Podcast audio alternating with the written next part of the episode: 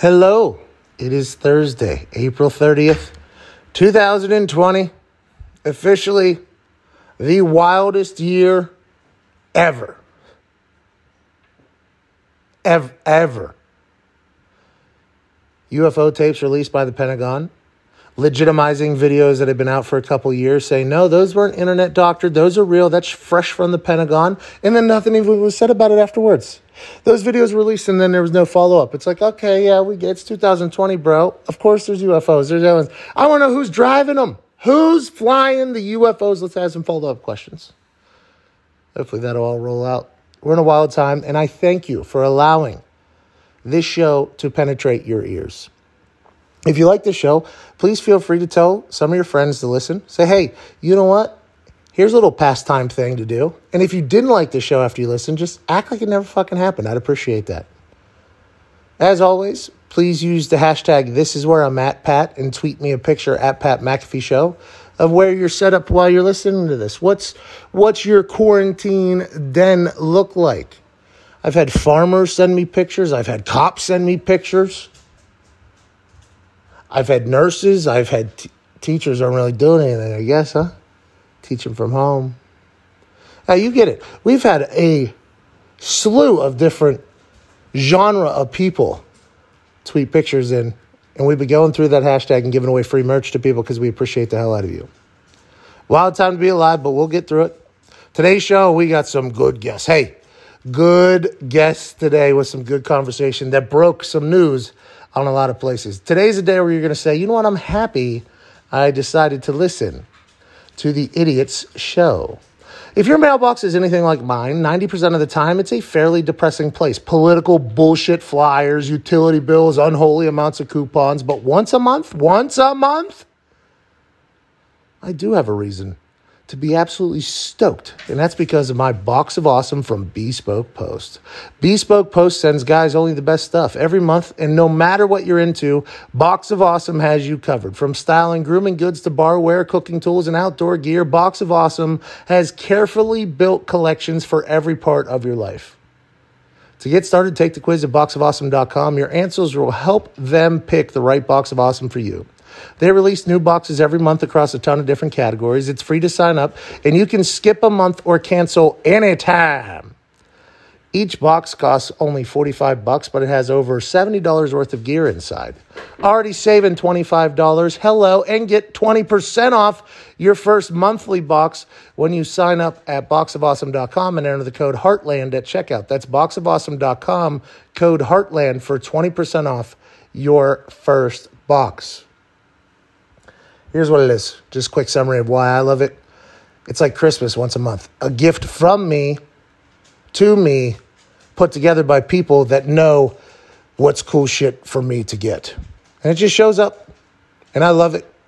I have stuff in the office from them. I have stuff at the house. I have stuff in the kitchen. I literally have stuff everywhere from them. Things that I would have never thought to buy myself. Bespoke Post is looking out for you. Boxofawesome.com. Use promo code Heartland. Get 20% off. And be pumped up for the gift that comes every month. Let's get to this show, huh? Shall we? Yeah, let's, hey, let's do it. Hey, let's do it. Ladies and gentlemen, joining us now, General Manager of Los Angeles Chargers, and the reason why I ended up as an Indianapolis Colt, Tom Telesco. Um, Tom, that chandelier over your right shoulder is. Look at you living nice out there. Look at you. That's a beautiful place. Was that where the setup was for your uh, draft? And how? Yeah, pre- pretty much. I was I was on the other side of the table, but yeah, this was the setup in the dining room. How interesting was that? It was nice to get a shot at everybody's thing. Did you enjoy that or hate that whole thought about being from home and kind of being isolated a little bit? You know, about about five weeks ago, I hated the idea. Um, you know, we're all creatures of habit of how we do the draft, and, and we're big on. And I'm big on preparation, obviously. So uh, to make that big a change uh, five weeks ago, I didn't think it would be able to happen. But as we kind of move through the process, and all the people involved with getting this done, you know, not just our scouts and coaches, but IT people, video, everybody. Um, by the time we got to the finished product this past weekend, um, it was a blast. It was it was great. It was fun. It was fun to be around the family. It was a once in a lifetime experience to do that with my kids here, my wife, um, and we still got everything done the way we usually would do it. Um, So, you know, worked out great. I assume that five weeks ago was when the general managers took a vote and then that message was relayed to somebody. Because Schefter reported that the general managers have voted unanimously uh, to delay the draft or something like that. And then Goodell came back with a letter from the executive committee and was like, we're going to go on as is. We'll figure this out as we go. Is that kind of the way this whole thing went? And then as you guys were trying to figure it out, what were some questions that were being raised? Was people hacking into things really a concern of you guys? Well, first of all, it wasn't unanimous, I think, among among GMs, but uh, we were asked our opinions. So, so some of us gave our opinions. Um, but I'm, I'm really glad that that leadership kind of saw the vision to proceed with this because um, ended up being a great event. We got everything done we had to get done. You know, the concerns back then, I think, were just every state had different stay-at-home um, mm. policies and laws. So we didn't know if some teams could be in their office, some teams have to be at home, and then it was just the whole logistical nature of of wiring our houses for landlines and the internet to make sure everything gets done. Um, and then being able to communicate with everybody. I mean, a draft is not just a, the, the GM sitting at a table making picks. I mean, there are so many people involved. Um, I'm, I mean, on draft day, there's 40 or 50 people that I can communicate with at, at, any time. Um, so there's a lot of that that goes into it. So that was the concerns then. Um, but everything got worked out. We had a great plan put together, and I'm glad we did it. That's the biggest. I'm glad we did it. I, I think it was great for the country to watch. Oh yeah, something like that happen. Um, and we got all our work done the, the same way we, we would have done it, and we, we probably learned some things about how we we uh, we function that we may change next year. Yeah, it was an incredible distraction for everybody. I mean, it was from Roger Goodell in his basement on his chair with some M and M's to Billy O'Brien blowing up over something happened. I mean, it was must see television. And I'm going to be honest, whenever it got to pick number five, everybody was intrigued on what was going to happen. The conversation was five, six are going to be quarterbacks, and then a couple days before the draft, it came out Miami was thinking offensive tackle. They weren't even thinking quarterback. How were you preparing going into five? And six. Your pick at six. What were your? Did, do you run through like if this happens, then this? Because there was talks that Redskins were trying to get trade out of there. There was people that were trying to get up to three. Do you run through all those situations in your head when you're sitting at six and is potentially getting a face of your franchise? Oh yeah, yeah. You're you're thinking like a GM right now. Those two weeks going into the draft, all you're thinking about is scenarios. What could happen, and if this happens, what would we do? So, um, it, literally, probably every rumor I heard I went through my head of how would we handle this if this happened. Um, now the whole Miami taking a tackle at three, um, maybe they really were. I, I just didn't believe that one, but I don't really know. You know, so you, you kind of make you make plans. You, you, you talk with your head coach. You talk with your personnel staff about, hey, if this happens, how would we do this? Uh, we talk about trading up and trading down in different situations. You go through every single situation. So when you're on the clock, um, with that clock ticking down and making your pick, at that point, you're not discussing what you want to do. You've already decided. If Justin Herbert goes five to Miami, is Tua a Los Angeles Charger? Yeah, we, we, we felt great about both guys. Well, actually, we felt great about all three quarterbacks that went in the top six. So um, all three are going to be really good players in this league, and that it's a comforting factor to know. I mean, hopefully, we don't pick six very often. Um, yeah, true. If we do, I won't be making very many picks here. So if you're going to pick this high, um, and, and, and, there's a potential down the road franchise quarterback there that you like, you have to take them. And we were lucky to have some quarterbacks there in this draft that were really good players. What did you like about Herbert? Was it because we had him on the show? He was cool, man. He was just a cool. He felt like he was one of us, you know, Tom. Like he he, he felt like a cool guy. Ah, boy, he's gonna want to go to work.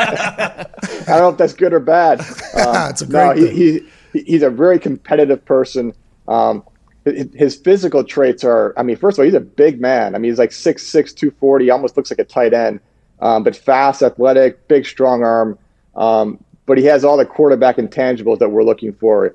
Um, he's competitive he's tough he's smart and he also knows he has points of his game that needs to work on. He, do, he doesn't have all the answers and we think we have the coaching staff here and the resources to work with them and develop and grow them before we talk about Tyrod Taylor, who is going to be instrumental here to Justin Herbert's growth, I would believe, in your eyes, mm-hmm. let's talk about Tua real quick. I don't want to go backwards, but I, I have to ask you this question because I'm not 100% sure how many people were in a position to actually draft Tua that got a chance to evaluate him. How big was the injuries thing for you? How big was the injury concern for you? And who did you reach out to to be like, you know what, he'll be okay in the NFL? Yeah, you know, it's, uh, it's certainly a concern. I mean, it, it can't not be. Um, so the, the good thing is, thank God we had the combine before this pandemic really broke out.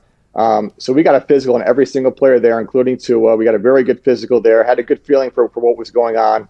Um, his, his, agents kept in touch with all the teams I think that had interest as far as all the updates uh, from different doctors across the country. Um, I had our doctors reach out to his his doctors, and and I also reached out to some independent doctors, just asking about this injury because the type of injury he had, we don't see very often in football. You know, knees and shoulders and ankles, we see those a lot, but but the type of injury he had wasn't always predictable. So yes, a lot of medical work with with with doctors and trainers um, and it came down to the fact that yeah, there, there's some concern there, but but uh, we think he'd be okay. That's awesome to hear. Justin Herbert now is potentially your franchise quarterback. I mean, never want to. I mean, he he has to know that that's the expectation if you're getting picked six, but you can't say that because you're the boss. But uh, you have Tyrod Taylor there. You've said on this show and plenty of other shows, we are comfortable with Tyrod Taylor. You were in the Tom Brady sweepstakes. Tom Brady ends up at Tampa. You said before Tom Brady sweepstakes were over that we are comfortable with Tyrod Taylor being on our team. What is the notion going forward? Is Tyrod going to be coaching up Justin Herbert, or are you still trying to figure out everything as it goes? I mean, Ty, Tyrod's going to be, you know, he, he's a starting quarterback as of right now. So, um, and that's what we that's what we kind of anticipate, and, and, we're like I said, we're comfortable and happy with that. We're we're very lucky to have him. Um, we think he can run our offense very well. His teammates really respect him, and the coaches respect him, and, and he has a great feel for what we do right now. Um, you know, our off-season program is going to, I don't know what our off-season program is going to be right now. It's really just virtual. We're not going to be on the grass. I don't know when we'll be on the grass. Um, so, you know, Ty- Tyrod's an experienced quarterback. He's played in this offense before. He knows his teammates well. His teammates know him. So, um, but his his natural feel is he, he's a great mentor to young quarterbacks. He was a great mentor last year to Easton Stick, who we have on the roster as well. He'll be a great mentor uh, with Justin Herbert, and we'll let all of the guys compete and grow. Um, and when Justin's times come, it, it, will come. When that is, I don't really know. Um, I thought I've said this on numerous occasions. If Andrew got to sit behind Peyton for a year, Andrew would have been a, we'd be telling a very different Andrew Luck story because he would have got a chance to watch how Peyton talks and handles things. Uh, so getting a chance to sit behind an experienced quarterback is a big deal. Uh, Tyrod, yeah. Tyrod Taylor made some ripples on the internet when he posted a photo with Cam Newton. Cam Newton, whenever he was a potential trade uh, for the Carolina Panthers, did you guys and everybody who was potentially interested in Cam Newton? I'm not saying you guys were, and uh, you guys have shown no indications that you were. But do, if you know a player is probably getting cut, is there ever a thought like, hey, we're going to trade for that guy, or is there the thought like, hey, let's wait till he gets cut and see what happens there? Uh, in, in, those situations, you, you do kind of evaluate if uh, if you feel like he's going to be released, but there will be a lot of competition for a particular player, you may look to trade for him. Um, sometimes it depends what his contract is coming back to you. Mm. Uh, but there may be some instances where you feel like, look, you know, that we don't think there'll be very many trade options. We can sit and wait for a team to, to let a player go. And at that point, we can negotiate any contract we want at that point. So it, it's kind of a case by case basis. Did you guys ever think about Cam Newton? And the reason why everybody else expected you guys to potentially make a run at Cam Newton is because you were in the Tom Brady sweepstakes, and Cam Newton is an experienced veteran who would have big personality, charisma, especially to a team moving to a new stadium. Was there ever a thought about Cam Newton, or was like, hey, Tyrod Taylor, and then we need to get a young guy that we can groom for the future? Yeah, you know, I, I get all that, and uh, the whole Tom Brady thing. That was just a complete unique circumstance. Um, but absent absent of Tom Brady, you know, Tyrod Taylor's our quarterback, so we're very happy with them. Um, so yes, we do investigate every single player that gets released. That's what we do for a living. It's all we do all day long. So we have to know everybody who's available and how they may help us. But really, ab- absent of, of, of Tom, it was you know it, it was it's Tyrod's job. Tom Brady becoming a free agent, by the way, is just in 20 years. I don't know how any GM wouldn't look at that and be like, well, I mean, it's Tom, it's the guy. I mean, they, there's yeah. the guy. Uh, you yep. drafted uh, another first round draft pick was Kenneth Murray. Have you seen his tweet from three years ago when he said, uh, "Catch me in three years, I'm gonna be a first round draft pick at outside linebacker"? Uh, I did hear about that. Um, there's probably hundreds of thousands of other kids that probably done that same tweet. but uh, you know that was that's pretty cool. But you know what? The one thing is with him, I think he does realize this: being drafted in the NFL is not the end; it's just the beginning. Oh, yeah. And but the good thing is he re- he realizes that. I mean, he he loves to play football, and that one of the re- we we weren't going to trade up for very many players. He was one of them. His his passion of how he plays, his charisma, his leadership, and then his actual playing ability is, is uh, big time. Tom, there wasn't a trade in the top 10 of the draft uh, for the first time since like 2015, I think. Is that just how the draft fell, or do you think that had something to do with uh, the GMs and everyone being at home and communication and things like that? Yeah, you know, I, I don't think it had anything to do with the communication. To me, and I, I can't speak for every team in the top 10, um, I know for us, we had a very strong top 10, 11 players in the draft, like really, really like premium uh, level type players. So if you have a lot of players like that at the top of the draft, there's really no need to feel the trade up. I think you can kind of sit and get a great player. So that's how we saw it. I don't know if other teams saw it the same way, but but that's how we were. How nervous were you going into that draft? that there would be a technology, just a technology absolute fail somewhere. Yeah, uh, pretty nervous. Um, and we have good people here too, but I mean, it's never been done before. None of us have done this from our houses before, and uh, we actually had a technical glitch in the seventh round that that we had to maneuver around. Oh, really? Um, if that would have happened early on, I probably would have had a little bit um, bigger issue with it, but we got through it. Um, what are you looking for in those later rounds? Bill Polian was a guy that you obviously learned under, but he was a, now there's a video circulating of him talking about the honey badger from seven years ago. It's not great, but Bill Polian has Bill Polian has been able to find real gems, real gems. We're talking Antoine Bethea, we're talking Robert Mathis, we're talking real Gary Brackett, big time players from three third, round three and on. What are you looking for whenever you're trying to grow your team with those guys? You know, Bill Bill used to tell us, you know, fourth through seventh round college free agents, those players aren't going to have every single trait that you want because if they did, they'd be drafted much higher. So you have to identify just a couple traits that player has that you think are make it traits that can make it in this league, and the, and really mm. traits that fit your scheme, your culture. So. Um, our scouts do a really good job at the back end of the draft and with college free agents, and you're just looking for one or two things you feel um, are we call it make it traits. You know, I'm not going to have everything. So you know, say our, our seventh round draft pick, KJ Hill. KJ Hill has excellent separation quickness, excellent hands, great feel for the game. Um, you know, mm. we hmm. think those three things can really contribute here. Hopefully, we'll find out once he gets here and competes for a job. But um, yeah, back end of the draft is not easy. That, that's where your scouts have to really separate themselves. So I was uh, picked 222 in round seven. Was my make it trait just the guy has a cannon? He has no idea where it's going, though? Is that Was that the make it trait? Big leg will travel. Oh yeah. uh, that ping pong table I saw in the original photo of your uh, draft setup. Yeah, you get on right Here. You get on that at all? Is ping pong a, a hobby of yours? Uh, the kids were on it. I was on it a little bit. Um, yeah, because especially in quarantine right now, we don't have a whole lot to do. So they were actually playing during the draft for a little bit. I had to cut. I had to shut that down. Tom, incredible draft, incredible job, and I can't thank you enough for uh, joining us. You're a good man.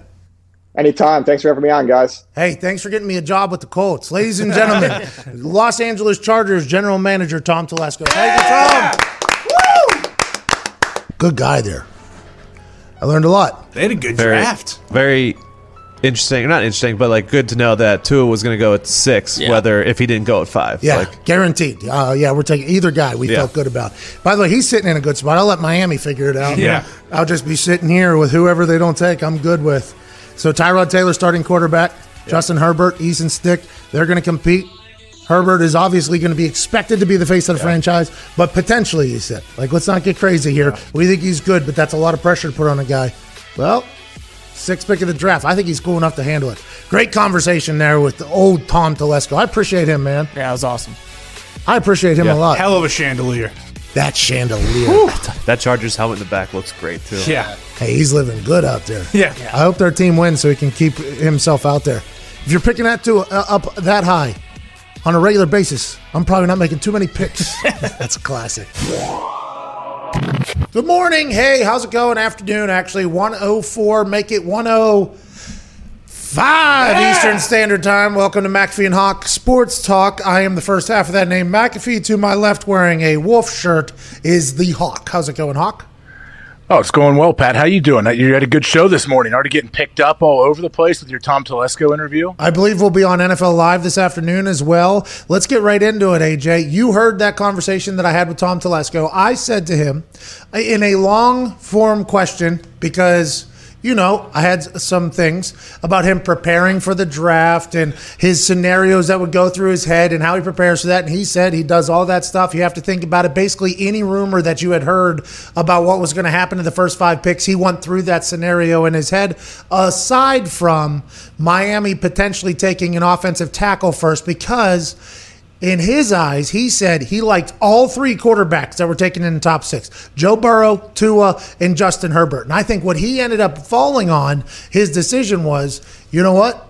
If it gets to Miami and two quarterbacks are left out of these three, we're in a good spot. We'll let Miami make the hard decision, and then we'll take because we like them both. Now, granted, when this video hits the internet, you got a lot of very soft people that are like, "Why is he saying this? Should he not tell Justin Herbert that he was their guy all along?" And it's like, yo, hate to break it to you, bro. This is a draft. That's what it is. This is, and, and a lot of teams happen to like a lot of players. That's why draft order is so crucial. That's why teams are trying to lose games sometimes so that they can get ahead of other people who like the same players that you do. Justin Herbert landed in an incredible position. And the reason why I asked that question is because there was all that talk about Tua slipping out of the top 10 a couple days before the draft happened. And Miami debunked that theory. I wanted to know if the Chargers debunked that theory as well. Was Tua, if they take Herbert there, were the Chargers going to go with offensive tackle or something else, or would they have taken Tua? Everybody thinks this is a shot at Herbert. It, it was not, I don't think. I think it was him saying, yo, we had them both basically like if we, either one of these guys are our franchise quarterback, we are happy with it. He did say Tyrod Taylor will be the starter, but boy, six foot six, big boy Herbert now with the Chargers. And Tom told us if it wasn't Herbert, he was okay with Tua. That I think that's good news for Herbert as opposed to bad news. Eh, you- do you agree with that, AJ? Yeah, I do agree with that. Did I, I didn't get to see the the entirety of your interview with Telesco. I saw I saw a clip of it. Did you follow up and say, "Hey, what if they were both sitting there? What if Miami did take No. a tackle or somebody else?" No, I did not because I would like him to come on the show again. you know what I mean? That point. he would have. He would have. It was sprinting through my head. I want to let you know. It was like you know how lightning, I guess, comes from the clouds and earth, and it goes like this. Mm-hmm. That sentence was just like just bouncing through there, and I'm like, don't ask it, don't ask it. Let's move on. Say something stupid. Let's let's pivot out of here because that would have put him in. a he would have said the right thing. He would have said Herbert was our guy. That's why we took him, obviously, or anything like that. That- That's what he would have said. But that's a tough question to ask because if you're not in that situation, how do you know? And I guess it's because that's all your preparation. I found it interesting though that he legitimately, I would assume, at that table we saw a picture of in his house, great chandelier over Oh, his shoulder, unbelievable. ping pong table in there, the whole thing. At that, there's him sitting there, he's like, okay. Uh, Cincinnati went. They picked Joe Burrow. All right, this happens, and a trade comes in. I bet you he went through the entire process too of who he's picking, what Zoom call he's going to, everything. I bet you he went through the entire thing. You think about players getting reps in in practice and stuff like that. I think the GMs probably do the same exact thing whenever they're going through their board. This guy's gone. What do we do? This guy's gone. What do we do? Trying to project and predict. And if you're at six, that's a lot easier to predict if there's only five picks ahead of you. He he felt like he was probably very comfortable going into the draft. Yeah, you would think that these teams, the, the smart GMs and the smart teams, would have like simulations the the weeks leading up to the draft. Like, okay, here we, especially if you're six, like there's only so many things that can happen. I guess teams could jump inside the top five and get in front of you, but hey, you play those situations out with all your people on your Zoom meetings. Say, hey, this is what we're going to do if this happens. Like you have contingency plans for every possible scenario, I guess. But hey, somebody always throws a curveball. It seems like on draft day, and we didn't really see the first curveball until the Packers jumped up and took Jordan Love. I mean, that was obviously. I didn't ask about that. I did ask Trent Dilfer about that. We'll talk about that here in a second. Trent Dilfer was a really good interview. Every time he's been on TV, I muted him. I had no idea what he was like. I had no clue what he was like. What was your problem initially with Trent Dilfer before you spoke with him today? Talks a lot of shit about kickers and punters, man. Talks a lot. In He makes like the, the cheap jokes about kickers and punters acting like they're not a part of the team and all that. Bingo. That is exactly what he does. So I learned today that that's basically him just taking shots at some of his best friends, Phil Dawson and Robbie Gould. It's like an inside, my man, look at this. Look at this, what Frank just did. Somebody delivered a bunch of pizza rolls to the office here. Oh, You see this? Frank's our chef. He whipped this thing together. I have no idea who they're from. I- right? Do we know who sent it? No. it?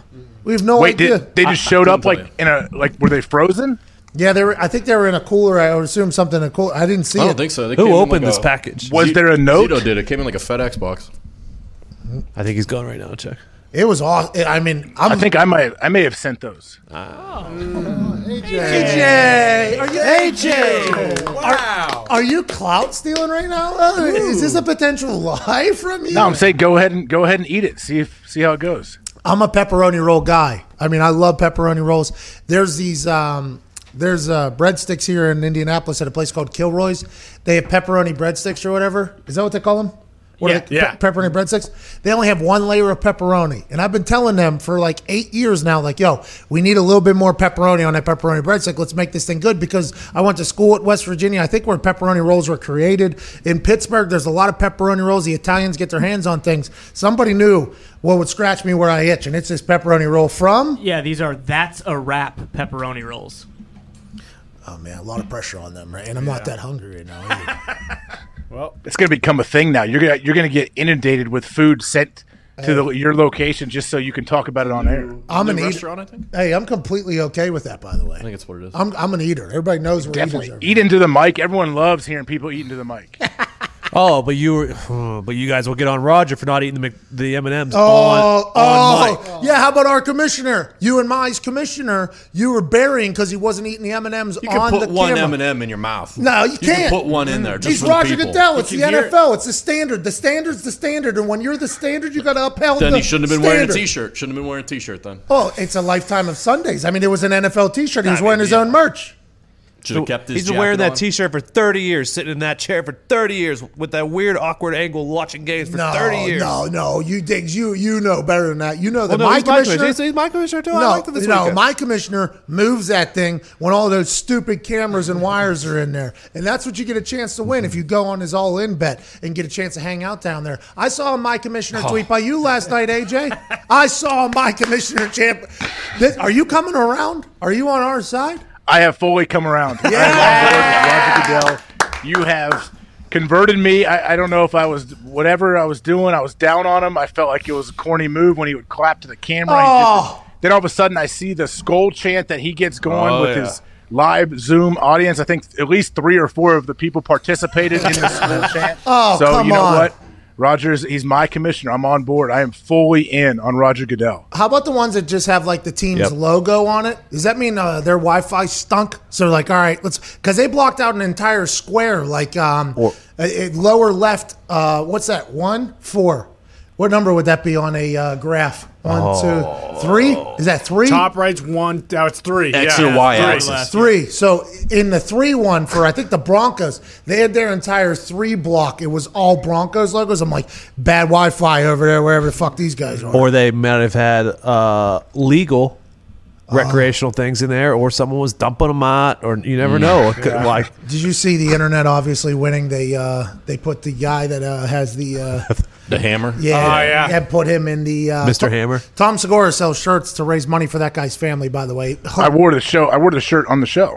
yeah, he's he gives the money that he for, to the fair because I guess that guy passed away. Tragic. Yeah. Yeah. Rest in, in, peace. in a what? Tragic. It was tragic. I don't know what happened, but he's gone. He He was passed like away. a heart soon. attack or something like that. That's a shame. He had a he had a hammer that guy, but some people uh, edited him into the thing. You know what I mean? In the internet, I wonder if Goodell saw the internet with that photo and was like, "Did we let this on the air?" I wonder if that was a real thing because that had to be a real fear for them. That had to be a real. Do you think Rogers is aware uh, of this man with the large I think he's- penis? Oh yeah. Oh yeah, you see him. He eats M and M's in his basement. Yeah. Of course, he. You're does. right. You're right. Rogers absolutely. He was probably the first person to see that guy. Uh huh. Roger may have started that guy on his path to stardom. he probably found that guy. Asked for him to be on there. Yeah. they I don't know if you want to. I don't know if you want to find it. Do you want to be the guy that found him? Yeah. That's interesting because our one a kid in our high school ended, ended up in a uh, in a porn with another man that we did not know about, and uh, somebody found that. And when I came home one summer, they told me the story, and I was like, "Who found it?" And then that I, I left. It was like a mic drop moment, and they all had to talk amongst each other. Like, yeah, that's a great question. Who did find that? That is something that we It should. was uh, it was quite the trail of well I got a DM from this guy Yeah. oh hey they texted it to me There's I a got- lot of fingers being pointed at the conversation. I just got up and walked out of there. I, I felt like I burned the place down, and I was like, "Well, yeah, riddle me this, riddle me Wait, this." were you still in high school when you found out about this? No, I, I think I was in the NFL when I got. I think I was either Yeah. in college or in the NFL. Okay, because if a kid, if a guy's doing that when he's in high school, and you find out, and you guys are all still in high school together, that's a little different story. I don't think he would be allowed to. That'd be uh, pedophilia. I think that's child pornography. Well, if right? he was eight, if he could be his senior year, he could be Connor. eighteen. By the way, Connor did junior year twice. Did you know that people do this? People get held back. Yeah, it happens all the time. Oh, I Nope. didn't get held back, AJ. Please explain that. Yeah, please. It- it- we were dumbfounded this morning whenever we were talking about. What happened was I went to a little camp, and at the camp they were like, "Hey, look, you want to come to school here next year?" I said, "Yeah, I'm a junior." They say, "Hey, don't worry, you can repeat." Ipso facto, I go to a different school, repeat my junior year. He goes from public school to private school. He repeats his junior year, and he's 24 when he graduates high school. But if you, so I, I think you may, have, uh, Connor. I, I believe you're smart enough to, to move on and not be These are held back and, and do your junior year twice. Thank you, sir. Now, But you know what they did? They they schemed you. If it's a private school, they got an extra year of tuition. Uh, you That's wish, why they You do it. wish they schemed me. I You- schemed them, my friend. They let me into that place. Yeah, yeah. you You were, he said it's the top 20 private school in America. Yeah, private day schools in America. You can look it up. Buckingham, Browne, and Nichols. Did you have to pay Yeah. for it? Did you have to pay for it? What do you mean? Did you pay for it? Did I pay for that? It's ring? private. You have to pay for private school. Did I I, don't pay, know- did don't I pay to go to? I didn't know if they have scholarships. Yeah, they do. did There's there's certain like there's You certain got- things set up too. If you live in a bad area, or if you live like the public schools are rough in your area, you can get like a, a charter where they'll, they'll basically scholarship you to a private school. Old two time junior year guy said he got a scholarship. I over it. did get a scholarship. Wow. Thank you. Thank you very much, sir. Why did they want you so bad, Connor? Oh, Connor was a freak athlete. He had, he had the best hands in town. Best hands in Massachusetts, Pat. You know it. And also, I just modeled my game after AJ Hawk. I mean, they had to have me on the team. Have you seen the photo of him in the end zone? He looks like No, a please deranged do. man. Please show it. I don't know if we have it. Do we have the photo? I don't think so. Is it- Connor, I'm, I'm guessing you didn't look when you were in high school. You didn't have the same facial hair and Oh. kind of the same aura that you do now. He looks the exact same. Wait, Yeah. th- by the way, this thing, who's it from? Wrap uh, it up. That's a wrap pepperoni rolls. Oh my God. Where are they located? I believe it's a 330 area code. So like Akron. Uh, Can we please play Connor's intern submit video submission? Do we have it? Uh, yeah, I, I somewhere. do have them both on my computer right here. We only need one of them. Well, yeah, I only need one. I think there. I didn't. I only, the whatever one I I still saw. haven't seen the first one. Yeah, the only Yeah, one no you one guys have cares seen about is the that one. second one. Yeah, that's the one we would like to see. Do you really need a knife and fork for that thing? Uh, huh, I don't know why I'm doing that. You like uh, Because you're Bloomberg? civilized. Bloomberg On eating radio. New York pizza with a, a knife and fork. What? I would never do that. I would never do that. AJ. I was just asking. Look at that. Look at the presentation, like the meal appeal. Moraldo brings it to you, Dude. on like a wooden serving thing, and Well- gives you a knife, a fork, everything. We don't have anything. we're out, out of place. so it's either this or the potential upside down of a pan or whatever delivered. But yeah, Nick is a full blown chef in here. A great chef. Every day we're having a full restaurant like catered operation in here. We got we had onion uh, scented hash browns today, tater tots. So good. As a, si- I mean, Nick is a chef in here, man. Do okay. Incredible variety. It is. Hey, the more you can do, man, the more you can do. He gets air fried wings in here. I mean, it just never ends. It's a, and now we got these. These are very good. They have Chicken no- fries. oh, the chicken. I thought you were. Wait, Connor's not eating it. Connor told Look me he's at Connor. keto now. Zoom in on that face. Zoom in. he looks the exact same. Look at that Look at his craziness. eyes. Look how crazy he is. Look at the crazy. Hey, that- that's a heavy helmet, AJ. That's a heavy helmet. That's not one of the. You know what though? I like. Yeah, I like that helmet. You got a nice face mask. I- Triple That's T. the face mask that I wore forever. Oh, I know. Mm. Oh, we know. You got the the old school uh, mouthpiece hanging off your your face mask. What year would this have been? That was 2012, First junior year or second junior? second junior year. That's your second junior. That that's is your senior year. That of is high my second ju- junior square. Did you have That better is the stats square. your first junior year or your second junior year? Uh, well, here's the thing, AJ. Uh, you know, senior year, I blew out the old shoulder and all the dreams went down the drain.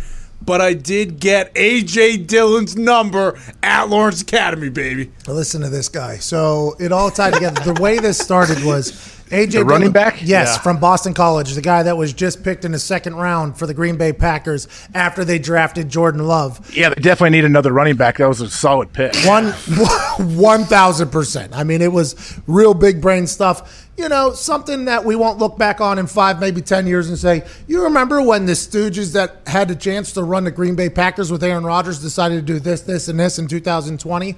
That can't wait for that conversation. But AJ Dillon, obviously second round draft pick out of Boston College, had a great year there uh, for Boston College. He's a little, he's a bigger guy, tougher guy. Connor, I guess he. Uh, Connor said he stuffed him in a hole whenever he was in high school.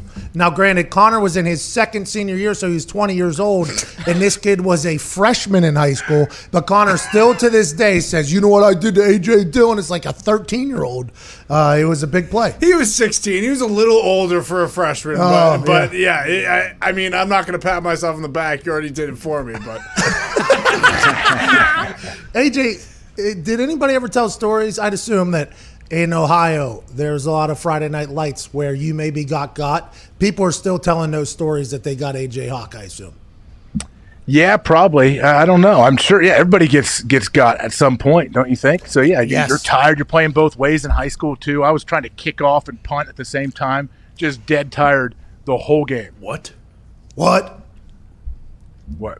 What? What? Hey, Diggs. What? Is Diggs there? What? I'm just gonna. What? What is, this will be between me What? and Diggs. Don't worry about them. What? Uh, You I- were a I punter and kickoff guy bit- in high school? Yeah, I, I think I've told you on here. I only got to kick off for a little bit because I was I had to kick off one time after having a long touchdown run. I was so tired, I yanked that thing straight to our sideline. I always punted. Like punting, I, I enjoy punting. It was fun. Were you good or did you just kick it as hard as you could and it would get on the ground and just bounce? Were like, did you Depending how tired I was, because then I had to cover the kick and then stay in on defense after just getting done with an offensive series. I had some bombs. I had a couple bombs, and then I had a bunch that I just yanked out of bounds because you know what? I listened to my personal protector. He was tired. He had to stay on the field too. He's like, "Hey man, get this thing out of bounds." I was like, "Yes, sir," because I don't want to cover either. So you were you were the show in Centerville whenever you were in high school. The same guy that knocked out Kirk Herbstreit in the adult swim game or whatever the hell it was. You knock him out in the alumni game at 30 years old, told him never to play football again with that chin right to his chin. Whack! You also on Friday nights were just an absolute showman in Centerville, Ohio. I didn't know that. I don't know about. I don't know if that's the case. We had a lot of good Long players. touchdown, kickoff, on defense, punting. My, you're the whole show. Didn't come off. The I would field. hope you you would if you're playing in high school, you you should be doing a, a lot of things. You shouldn't be stuck in one position. How do you feel about coaches that tell people to play one sport? They're idiots. They're they're not coaches. They're they're selfish, dumb people. They're ignorant idiots that have no business being anywhere near a sport.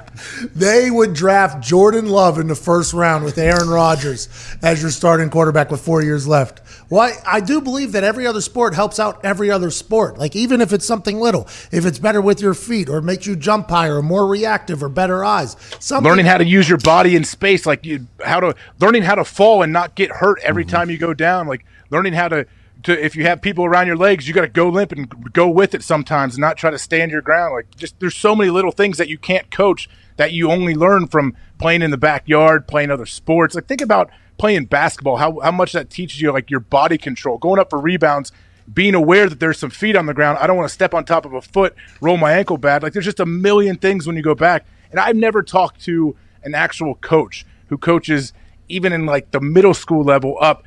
I've never had a coach like, no, gotta gotta specialize, gotta go one sport. Like every good coach, I've been very lucky to have great coaches throughout my life.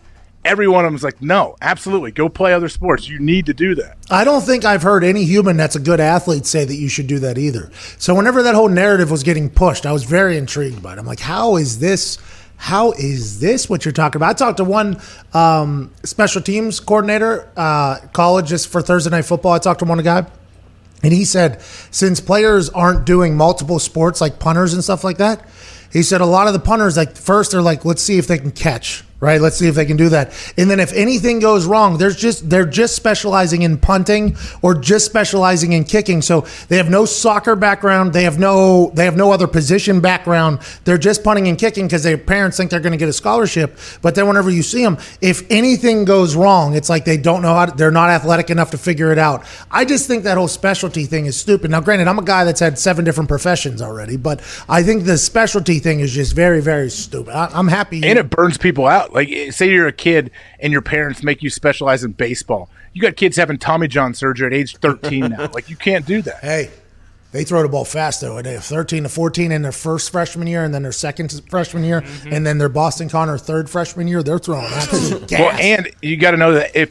if the parent wa- is going to make their kid specialize, that parent most likely started their kid in school late, so they'd be very very old for their grade. So they have they they'll try to say, oh, it's for academics, you know, so they're going to be better in school. They'll be uh, a year ahead of these people, but back they'll start in first grade whenever. No, like that. The kid is going to be Connor. He's going to be graduating high school at 26 years old. What's wrong with that, AJ? What the hell? Look If you want your kid to go to the league, that's not a good sign. Like, who wants to draft a 30 year old rookie? Fair. Browns. Browns. Browns, Weeden. Brandon Weeden. Well, I mean, you see this video he sent in, you'll you'll understand why we wanted to draft Connor. Oh, do we have the video of Connor? Yep, Zeke's got it. Is it like an audition video? Yeah, so whenever Yeah, we this called is for to get interns, whenever we were uh, starting up Barstool Heartland, we got this from um, up in Massachusetts. I can't see it. Mine says paused. Patrick. Hey, Liz. Listen, all right? I'm in the same pants as I was yesterday, same underwear, same shoes. This is how stressed I am. I can't even sleep. I can't even change. I can't even shower. Liz, hold on. I'm doing a. I'm doing an interview. Please just get back to me? I mean, I, I, I'm out here. I'm working hard still. I, I'm still. Uh, people are still saying I'm funny. I'm still lighting rooms up. I mean, we're gonna be great friends. You're gonna show me around the city. Someone's gotta. I mean, I was a punter in high school. I played. I played high school football. I didn't play college. I got hurt. What are you gonna do? Uh, but I swear to God, I got the Letterman upstairs. I would put it on, but it's really not that cold out. If I'm gonna be uh, completely honest. So really, just uh, let me give me an interview. I'll get in there. We'll chat a little more about football. Would love to get some tips on punting. You know, I still got four years of eligibility. You know what I mean? So uh, please, get back to me soon. Loved him. I am so thankful you sent that video in. I am so so thankful you sent that video in. I wish you guys saw the first one, but what are you gonna do? AJ didn't see that entire video because we had to literally exit out of his conversation or show the video. You you took a loss there for the greater good because the rest of the people got to see it. You could hear it though, right? Is that accurate? Yeah, I could hear it. I, could- I could get the, the vibe of what Connor was doing. He, he- he's shirtless. He's shirtless. See it now. He's ripping. Wait, how long ago was this? Junior year of high school, so what's that? 2017. Junior Smoking college. heaters, Junior of too? This is college. amazing. Sorry. Junior of college. Dude, yeah, he was smoking a burner. He had Tim's on with khakis stuffed into the into the thing, shirtless. The the part that made me die when I first started watching it, we had the boys here selected down the final like eighty or something like that, and then we cut it down even more. Whenever we watched this, I mean, it was getting rough, right? These videos were getting rough. I, I was getting to the point where I was like, okay, I, I don't want to be around any of these people because, I mean, what you think you want to put on a video, I mean, that's a tough thing for us to ask people to do. I would never do that again, by the way. It was, that's a tough thing for people to have to do. But then we got to his, man, and it was just so obnoxious. I was like, I love this, man. And then in the middle of the video, he goes, hey, Liz, hold on. I'm making a, that girl didn't even know he was I'm there. doing an interview. And then I'm coming to the city. Somebody's got to show me. Or somebody's got to. I mean, it was just like I. I was like, ah, yeah, that guy. I want that guy for sure. Please, that was awesome. Nick and I took the video too, Pat, and we didn't know if he was going to hate him or love him. That But is true. They said that. They prefaced the video with that. They were like, have no idea if you're going to hate this guy out, like absolutely hate this guy or love this guy. And I think, I don't know where he sat in the order of when we watched it, but everything was perfect. It was like, a, you know, it was like that Virgin softball team you played for, Connor. It was just a, it was That's a vir- perfect team right there. Virgins in the outfield. It was, Yeah, it was hey, we won the championship our first year in the outfield. Those Virgins, don't forget. this guy. I want to see Ty Schmit's uh, audition tape at some point. We don't have to play it today, but I know he did Mel Kiper on it. Yeah, I think he did a bunch of impressions. yeah, he impressions. did. Yeah. It was awesome. There It's like an, you, you send in like an SNL audition tape. It sounds like Ty. there, I'll tell you what, we got a lot of videos, and uh, there was a lot of really talented people. It, it was. I'm being serious when I say that. I think there are so many talented people out there who can make money on the internet if they give it a go. But it's a long haul on the internet. Like it takes a long time to get up to the point. You got to be very persistent and patient. There's a lot of talented people that we got to get, but the group of boys that we have here still. I mean, we we really got lucky. I mean, with these guys. Well, you got you're lucky too because the guys not only are are great like content creators, they're they're funny on the mic, but you got guys building whole sets and studios so you can do all your weird office Olympics. We can put a draft show on with a ticker at the bottom and all kinds of graphics. Like you guys are are, are multi tool athletes out there. It's a stupid group of humans in here. Stupidly talented. Stupidly talented. None of it Oh, makes I- sense that it happens. By the way, none of it makes sense that it happens. Yeah. And there's never real big conversations. It's just like, yeah, we'll do that. We'll figure it out. And then we Zito production, bing bang boom, plug plug plug. Something happens, it works and looks better, and then Jason, my brother, somehow learns how to make like 3D graphics. Like, how the fuck does that happen? Nobody knows. It's just like weird things happen here. That's why it's so hard to hire. That's why it is so so hard to hire. Zito's audition tape also amazing. He's got it. We got a few back here. Oh my, are we doing it? We don't have to watch mine. I mean, I don't want to. How did you find that? Let's talk about. Um, I got it all, baby. let's talk about something that is insane. We'll roll those out at. We're, we, I think we're still gonna have a little bit here before. Uh, we're gonna have time. Yeah, I mean, after the draft, it, there may be a dry period We are, coming. Korean Korean baseball is coming, so let's get pretty excited about that. There we I guess ESPN is negotiating things to show Korean baseball. I'm all in with the Shocks, right? The Dubon Oh, Doosan Shocks. let's go. I love them. Shocks. Um, another crazy thing happened though in the world that we live in currently, AJ, and I'm excited for this take by you. Uh, the Pentagon has released videos of UFOs, videos that I've seen before. I've I've seen those videos before. Everybody's seen them. Exactly. So so how have we seen them before? If they're just getting released now, just first question. I want to talk to that person that did that. I want to know what else they know. And who's driving said UFOs? Where are they from? Do they live inside the moon? Do they live inside Mars? Are they in another universe? I want to know about who the fuck's inside of these things then. If they know these, if they're letting this out, that means we probably know what's going on inside. That'd be a cool little thing to drop in the middle of this quarantine. Maybe mm-hmm. Netflix can try to go buy that information. That's not a bad weekend. Spend one weekend with Tiger King, spend one weekend with Ozark, spend another weekend with something else, and then all of a sudden, bang, meet the aliens that live here. I mean, I'm pumped up about this. I think there's going to be an unveiling of a lot more stuff, and I'm happy that we are 100% sure now that aliens exist and they got things that are tiny and fly fast as fuck. Well, I, I don't think it's going to, I guess, blow up and become as big as you think it is. Now, these videos came out before. Why They were from, was it Navy fighter pilots, I Yeah, believe, that yeah. they were flying and they saw these things and they didn't know what they were exactly and how they moved. So that video somehow got to the internet. And then now, though, through what the Freedom of, Freedom of Information Act, uh, they had to release them. And I guess the government just acknowledged the videos really for the first time that there's something, and they're- they acknowledge that we don't really know what it is. Well, by the way, also, when it's on the internet, you think it could be fake. When the Pentagon says, here's the videos, by the way, then you're like, oh, so this isn't fake. This is legit. Because I think that was always somebody's, you know, debunking theory.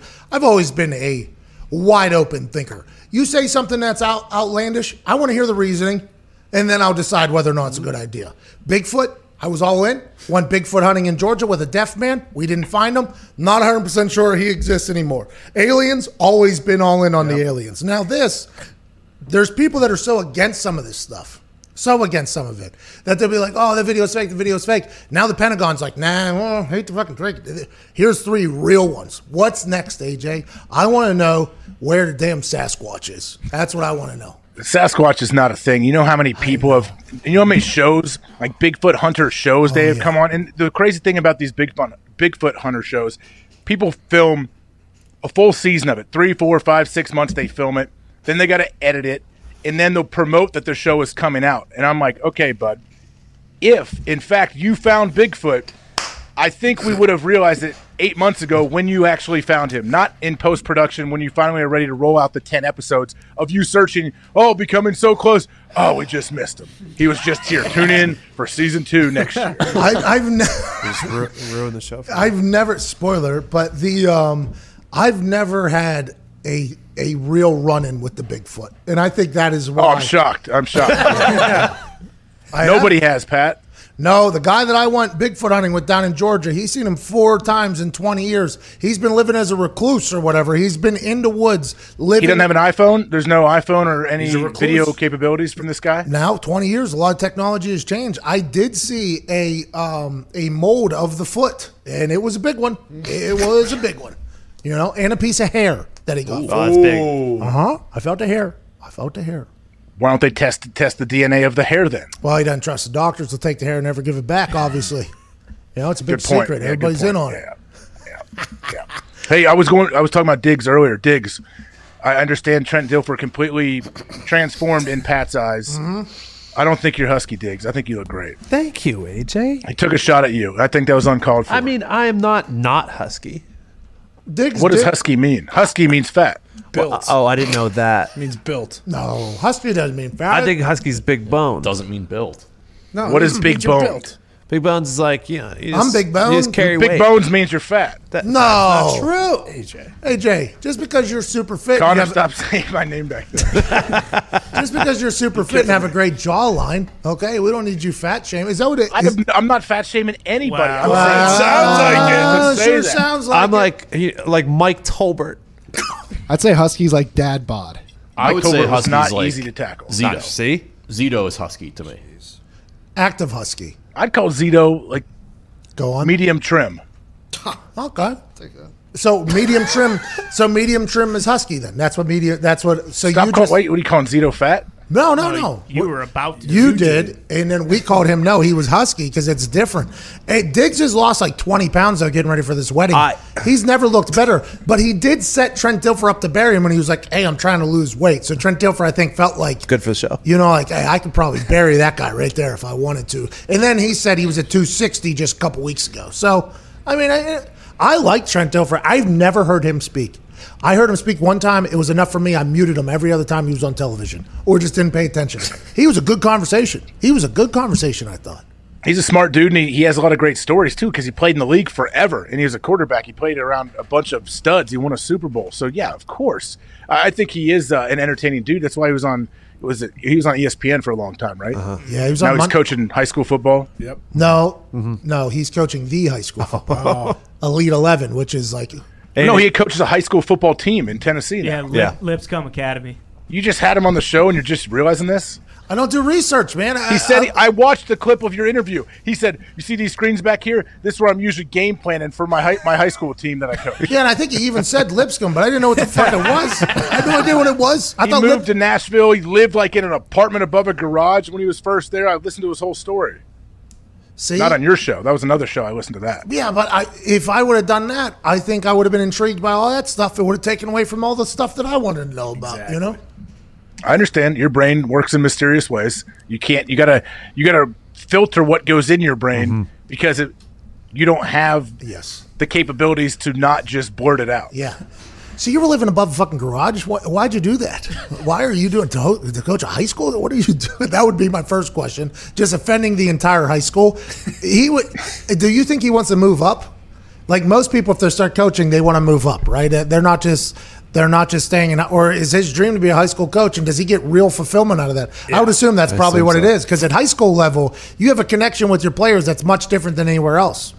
You can have a giant impact on those high school. I mean, think of your high school coaches, think of your high school teachers. You'll remember them for the rest of your life. So I think maybe that's it because he moved too. Like that's why I think he was living in an apartment or something. He moved. His family stayed. Is he from California or does he live in California? He's from California. I know that. I don't know. I assume they came with him now to Nashville, but uh, he must have really wanted to go coach in high school because it's Trent Dilfer. If he wants to get a job on an NFL roster, there's a great chance someone will bring him in as like as a consultant at first, and then he could work his way into a quarterback coach and keep moving if he wants. Andy runs Elite Eleven, right? Which is the all the top quarterbacks. They all have the little powwows and stuff in the summer and meetings and stuff. I would assume he's recruiting. Oh, he's recruiting Elite Eleven quarterbacks to come to Lipscomb, isn't Oh, yeah. That's a good move. That's what they do. That's, how they get them. Hey, that's how your school got you. That's how they got me. I hold him that's how back, yeah. 11. Get, you get there, you hold them back, get them seven years in high school. It'd be perfect. You'll win so many games. Hey, when you're a junior and you're 24, we're gonna win the state championship for sure. Get you one of these. Get you one of these rings. Still chasing it. That'd be awesome. Would you ever coach? No. High school, maybe. I don't. No, I don't think so. I, you know, you know my feeling. You know, Pat. I, I'm not. You got to stay in your lane, and I just don't think that's my lane right now. So you're officially out whenever I become athletic director at Plum High School, my high school. Oh yeah, I'm definitely out because I'm not moving and I'm not going to go coach A- and I'm not going to have you as a boss. You don't have to move. Drive in. AQ said he would do it. AQ Good. said he. Would. I know AQ will be a great coach. I think he should. Oh, you don't want to coach alongside him. You don't want to turn around a program. Uh, You don't want to make some place relevant for the first real time whenever it comes to, to sports and, and good and holiness and all that stuff. Hmm. No, I would. I would love to be an assistant for AQ. I don't want to be the head coach. I don't want to oh, deal with parents. Oh, so you garbage. would coach though at at some point. No, probably not. D coordinator, maybe? Oh, okay. Uh, huge shout out and thank you to Yeah. Buckeye great AJ Hawk for taking time to join the linebacker unit this AM. We appreciate you sharing your wisdom on ball life in the critical role of accountability in plays on a championship team. Hashtag H2, hashtag LBU, hashtag Go Bucks. There's you coaching right there. Look at you teaching, having a moment with those kids. Coach them up. That one guy was Yeah, sitting with. I got to join in the, the, the linebacker coach at Ohio State reached out and wanted me to join a, a Zoom call with all their backers. So yeah, I had a good hour Zoom call with them. Had you ever met the linebackers coach before? I've met him a few times. He just last season was the first season. He came from Michigan, and, and so he was. he, oh, yeah, last season was the first year. That team up north. wow. Came from Michigan. Wow. If I went, if I was in Ohio, I'd have to spell my name P A T X C capital A F E E. Is that accurate? I mean, yeah, that's Urban Meyer brought that in. Yeah, where he called he only calls them that team up north. It doesn't wear blue. They X out the M's and everything uh, just on Michigan week. But I was I played for Jim Tressel. We didn't we didn't have that protocol when I was there. Okay. What is the current crew? Did, did you did you have to? Do they X out M's currently? Yes, that's what I just got done saying. Well, it's not. It's not Urban Meyer. It's Ryan Day now. Oh yeah, er, Ryan Day. My bad. I I'm I didn't understand your questioning. I, I thought you weren't paying attention. That's all I do. That's all I got. It's all I got is to pay attention. That's all I got, pal. And then as soon as this is over, I forget everything we talked about. And then I. Oh, I know because then I'll, I'll repeat myself the next show, and you're like, "Oh, Marty, that's groundbreaking stuff." You're a punter and kicker, man. That's insane.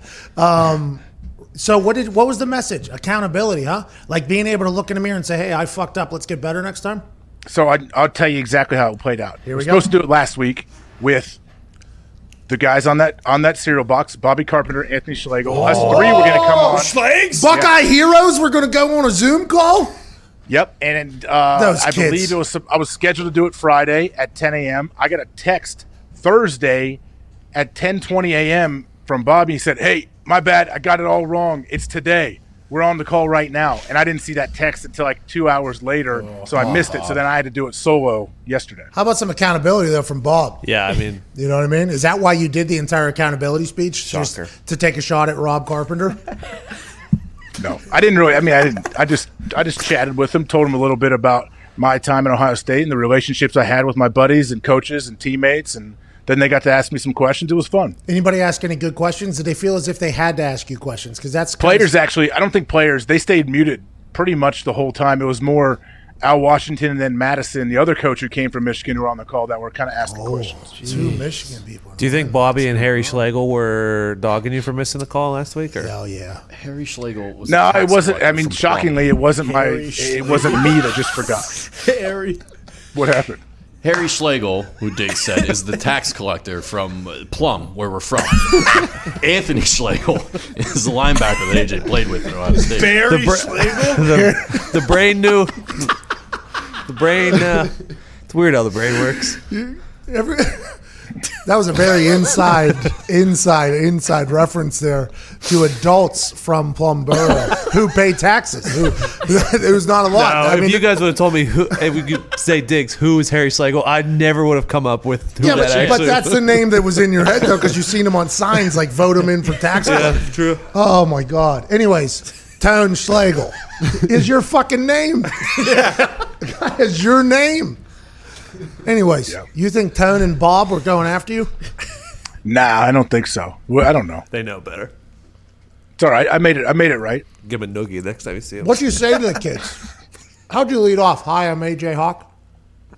Uh, Coach Washington, the linebacker coach, just kind of talked for a minute or two, and he said, oh, "You can, you know, I'll let you kind of talk about what you want." And then I just went on for five or ten minutes, and then opened it up a little bit and answered some questions for a while. So you said uh, I'll take some questions out if you want, and none of the players asked the question, just the coaches did. Well, the coach, Coach Washington, had a bunch of questions himself. Oh, and great. Whenever he'd say, "Has anyone got any questions?" Guys, there's like 15 dudes on the call. I think they all. I would understand it. Like I wouldn't really want to ask a question in that setting, in a Zoom setting too. It's weird. So he kind of chimed in. Hey, me neither, by the way. And anytime I, I get in a situation like that where I'm like, I'll open it up for questions, I'm looking in a room that I know is going to have zero fucking questions. I'm like, hey, by the way, if I was sitting there, I'd ask zero questions too. No, no problem at all. What were some of the questions about? Was it just about being at Ohio State? Was there any actual football talk in there? No, it was all like football talk. They asked about like how big is communication on the field, like pre snap, post snap, and go into all of that, how much you have to talk and get to know your teammates. I was letting them know, like, hey, like what you do off the field carries over and all, just, yeah, all kind of stuff like that. And then even like specifics. Oh, if you're blitzing, what is your like aiming point and all this stuff. So, yeah, it got really kind of into detail. How about film study, like how you watch film? Oh, yeah. He asked me to go through like my whole weekly routine. Because Drew Brees right now has Jameis Winston as a backup, and Jeff Ireland, the man that asked Dez Bryant if his mom was a prostitute, said that in one year of football behind uh, Drew Brees, he'll learn more than he has in his entire lifetime about football. Now, granted, Jameis Winston had Bruce Arians, Clyde Christensen, and many others last year as a coach, and he's with Jimbo Fisher, but he thinks being able to sit in a room and watch film with Drew Brees, and then with Pete Carmichael, obviously, and Joe Lombardi and Sean Payton, obviously, he'll be able to learn. I think that film thing is an impressive thing. If he gets a chance to watch how one of the elites watches film, breaks down film, what he's looking for, I do think that's a big time weapon that could be underappreciated because Jeff Ireland said something wildly stupid at the end of this. Well, that's of course, yeah. I think if, if Jameis can just sit there and say like they say they just watch they're watching practice, and Jameis can be like, "Hey, man, what what made you go to your second read so quickly here? What made you do this? Why'd you check out of that? Like that's the stuff that'll be super valuable for a uh, Jameis Winston, who's who's relatively young still in the league and has plenty of time left to play. But it got me thinking, Pat, and I wanted to ask you, about this. Yeah. So we got Jameis Winston on the team now for the Saints. Bingo. Drew Brees. Anybody knows if you watch the Saints, Drew has this little call up before the game on the field. You know when he and he yells whatever. One he's for me, doing. two for you, three for me, three for me. And it's always So what do we do? We got Jameis now, though. We know Jameis is the greatest pump up speech guy Mm-hmm. there is. So who who gets it? Does Jameis have to step aside, or does Drew let him tag in every once in a while? I hope he tags him in. I hope he tags in Jameis and lets him meet, you know. Those moments of on field hype up conversations and hype up chats, only a couple people can come away with not looking like a douchebag in the middle of that. Jameis Winston was a guy that didn't win. Uh, our team had a lot of losers as well, if it means anything. It, it was uh, this was a tough one. I'm not saying we should judge him just strictly by one of his pregame speeches. I assume there was others. This was tough. I think he probably learned from this, but this came off bad. And to be honest, anybody that chooses to go into the circle on the field during warmups and speak takes an incredible amount of gumption because you're probably going to sound terrible and it's strictly for the cameras. It's always for the cameras. I mean, that's the weirdest part about it is like they're gonna like a guy may a guy may be kind of on the fringe. Like, okay, I don't speak every game, but every once in a while I get out there. He's looking around like maybe it's Thursday night, maybe it's Monday night, Sunday night. Usually prime time is when those guys like to come out of the woodwork and speak. And he's looking, he's like, "Ooh, I see the guy with the remote cam. He's he's kind of close. All right, all right, guys, bring it in, bring it in, bring it." in. And he On me, on me, on me, on me. Hey, you know the best part is though those speeches. You get in the middle, everyone's all juiced up. Oh yeah, okay, cool. Then you break off and you go do your individual warm ups, and you probably have 54 minutes before kickoff. so I don't think it's going to carry over too much. The Colts used to do it bef- after a warm up on the field, before you back into the locker room for 20 minutes and then come back out. So you get pumped up to go into a quiet locker room for 15, 20 minutes to come back. It never made any sense to me. But boy, when Robert Mathis got in there, I was dialed in. I, I, I wanted, I was like, I would like to hear this, whatever's coming out. And it was good. It gave you something to think about as opposed to the normal, like, yo, tonight we're gonna punch him in the mouth. no, yeah. I mean, it is. I used to Those say, are the worst. Those are the ones you could find me on the outside of Oh, the yeah. circle. I'm already trying to take my cast off because I got to take a leak so bad. I'm like, all right, man, I got like seven minutes when I get in there. I got to take this cast off. I got to get my gloves off. I got to find a way to pee and get all retaped up before I get back out in the field for the actual game. But you're right. Like I played with Julius Peppers in Green Bay. When Julius spoke a few times, he's a very, very quiet guy, just all about the, his business and one of the greatest teammates I've ever been a part of. Julius spoke a few times, and when he's like, everyone was in awe. It was like Jesus Yeah. Christ was. that we were like, first off, I didn't know Julius could speak. Second off, like this was he had a great message, and you could just like see how how much he cared, how passionate he was. He was trying to get a ring, and like that one stuck. I mean, it still sticks with me now, thinking of Julius speaking to the team. There's a couple guys on each team where they, as soon as they open their mouth, I'm like, all right, I'm gonna listen to this. I've Robert's one of those guys. Happy to hear that Julius is one of those guys. Peyton was obviously one of those guys. Andrew, because he didn't speak much. When Andrew would get going, I was always like, oh, I'm pumped to hear this because he didn't really do that that much. But every once in a while, you'll get somebody in there that a majority of the team hates. Yeah, and then you know the camera's on, so you got to do the fist up into the thing and like, yeah, okay, all right, Colts on three. Yep, no, not yet. Okay, here we go, and way to go, man. That was awesome. All right. And your coaches are yelling and blowing the whistle like, "Hey, man, we only got three minutes for individual. Get over here now. What are we doing?" uh, go ahead, Diggs. AJ, do you know who Bob McGinn is? McGinn. Yeah. Um, he just came out and said um, he suggests that the Packers trading up for Jordan Love was a power move by Matt LaFleur, who has simply had enough of Rodgers' act, and the Love pick would gain leverage with their imperial quarterback. Gain what kind of leverage? I don't know. I mean, I just Imperial. I, just- Who's that guy? Who is that? Let's go back and see. He was a he was a beat writer in Green Bay for a long time, but Four he ye- left. 40 right? years, Where's he said. working now? He's with the Beats, Athletic. But is he still with Green Bay? Is he still in Green Bay? I don't know to be honest. He with you. has reported on the Packers for four decades. He suggests that Matt LaFleur, who has simply had enough of Rodgers' act, what the fuck does that mean? So do you think this is going to help the relationship? Would gain leverage with their. impe- oh, Can we? What is Imperial quarterback? That means Aaron or Love?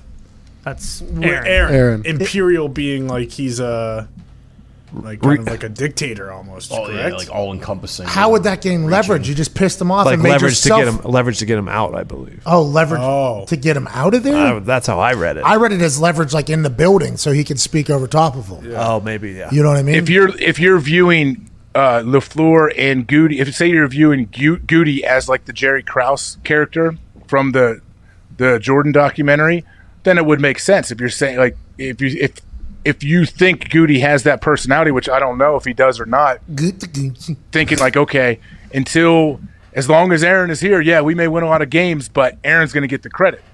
we, If we don't. Aaron's If we got to put get our stamp on this. We have to put our legacy on this. So I hope that's not the case. Those cocksuckers. I bet it is. Oh no! Well, you, you got to think though. Aaron came through for the previous regime, right? So any success that you have, the previous regime was the ones that brought it in. So for your next contract negotiation with whoever Ted is in charge of that whole thing, you're not getting the credit for all this because Aaron's been there since before. You bring your own people in, you build it from yourself, then you get the credit. I mean, that is completely ass backwards, and that is not what you should care about. But these are humans who are trying to make a living. And this is just a, I think this is so short sighted in this entire thing. Such a short sight. Now, granted, I don't know if this is true. Who knows if Matt LaFleur is enough of Rodgers' act, by the way? If is his act, is his act having a great beard, slicking back his hair, and wearing a denim jacket on draft night? Is that his act? Good act. If you had enough of that, is his act rolling and throwing a Hail Mary cross his body 65 yards into a basket? Is that his, is that his act? Is his act being able to drop it in a bucket? Is is that his act, or what is his act, Lafleur? What- That, that's what I would ask. Whether this is true or not, this is like this is what that draft pick does. This is going to happen all the time now. Good point. What happens anytime? I mean, Peyton Manning got cut mm-hmm. because Grigson came in. Now, granted, I would have loved. Oh my God! Now that I just thought about, it, I would have loved those two in the same building just to see how that would have went. Oh, How would it have gone? what could have been. I don't I don't know.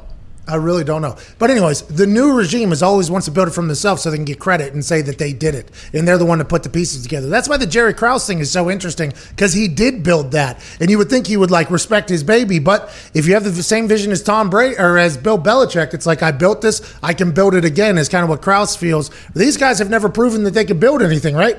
So them just go ahead and just uh, you know what, fuck it, we'll just uh, we'll we'll mail it in here for the last you know potential great because Aaron told us in four years when his contract's up he'll be forty. That'd be over two decades in football, and then he'll take an evaluation see if he wants to keep going or not after seeing Drew Brees and Tom sign those big deals. But he basically said like, yo, next four years I want to go, I want to go and go for it and see what we got to do. And they just aren't. They're obviously not on the same page, especially if Bob McGinn's reporting that he's been reporting on the Packers for four decades. AJ. Well, and Aaron saying that, like, hey, we we want to go. We have a window open here. I still feel really good.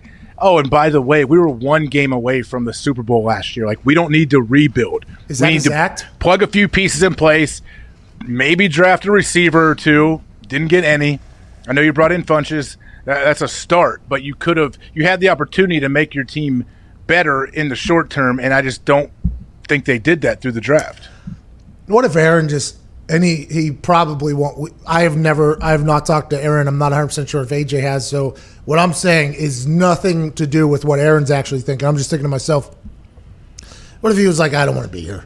I want to leave. Yeah. I think Packers fans, by the way, would actually be understanding. I think maybe Guti and uh, Lafleur. They would love to potentially try to trade him. He's got forty-six million dollars in dead cap space. Really, you really think now that they would really want to trade him? No, but if No he's way. if he's tired of his act, I mean that is if Bob McGinn is reporting it accurately, he's tired of his act. I mean you you have no idea what that means. Those words can be broken down in so many different ways. That's why I respect Bob McGinn just throwing his name right out into this whole thing. I mean it's just if you're Aaron, how are you not just furious about that? I would be so pissed. I'd be so Well, anybody pissed. anybody would be furious uh, about it, and I think Andrew Brandt said it on your show yesterday that he's like Packers fans are spoiled. They've had a franchise Hall of Fame quarterback for the last thirty years. You went from Brett Favre straight to Aaron Rodgers. I mean, that's some big shoes to fill for Jordan Love if he is eventually going to be that next guy. But man, like it's not time yet to be for I- that next guy. I said it earlier. With drafting Jordan Love and trading up to get him, they're saying that if they plan on keeping Aaron for two years, whatever it is, his contract is set up for them basically to pay him the next two years. And then the last two years, it's kind of an interesting thing. Say they keep him for two years, and then Jordan Love's going to be the guy. They're saying that either the quarterback needs to be in their system for a couple years to learn it so they can hit the ground running, or they're saying they don't think they'll find another Jordan Love in the next couple years, which I just find remarkable because Joe Burrow didn't even exist really until last year. How, do you know what dual threat quarterback is going to be available next year that could potentially be better than Jordan Love? And now you just piss off your franchise quarterback, don't make your team better, and bank on never being able to find somebody that could potentially replace it. It just, it's all so stupid. It makes no sense to me. Yeah, I mean, I, I don't know. Even if let, let's say three or four years from now, Jordan Love takes over, and his fourth year in the league, they win a Super Bowl. Then do you look back that far down the road and be like, see, we were justified? Like, well, no, because you had Aaron for another three or four years, and you could have won another Super Bowl, and you probably didn't. How good are these? You've eaten the whole thing. It's unbelievable.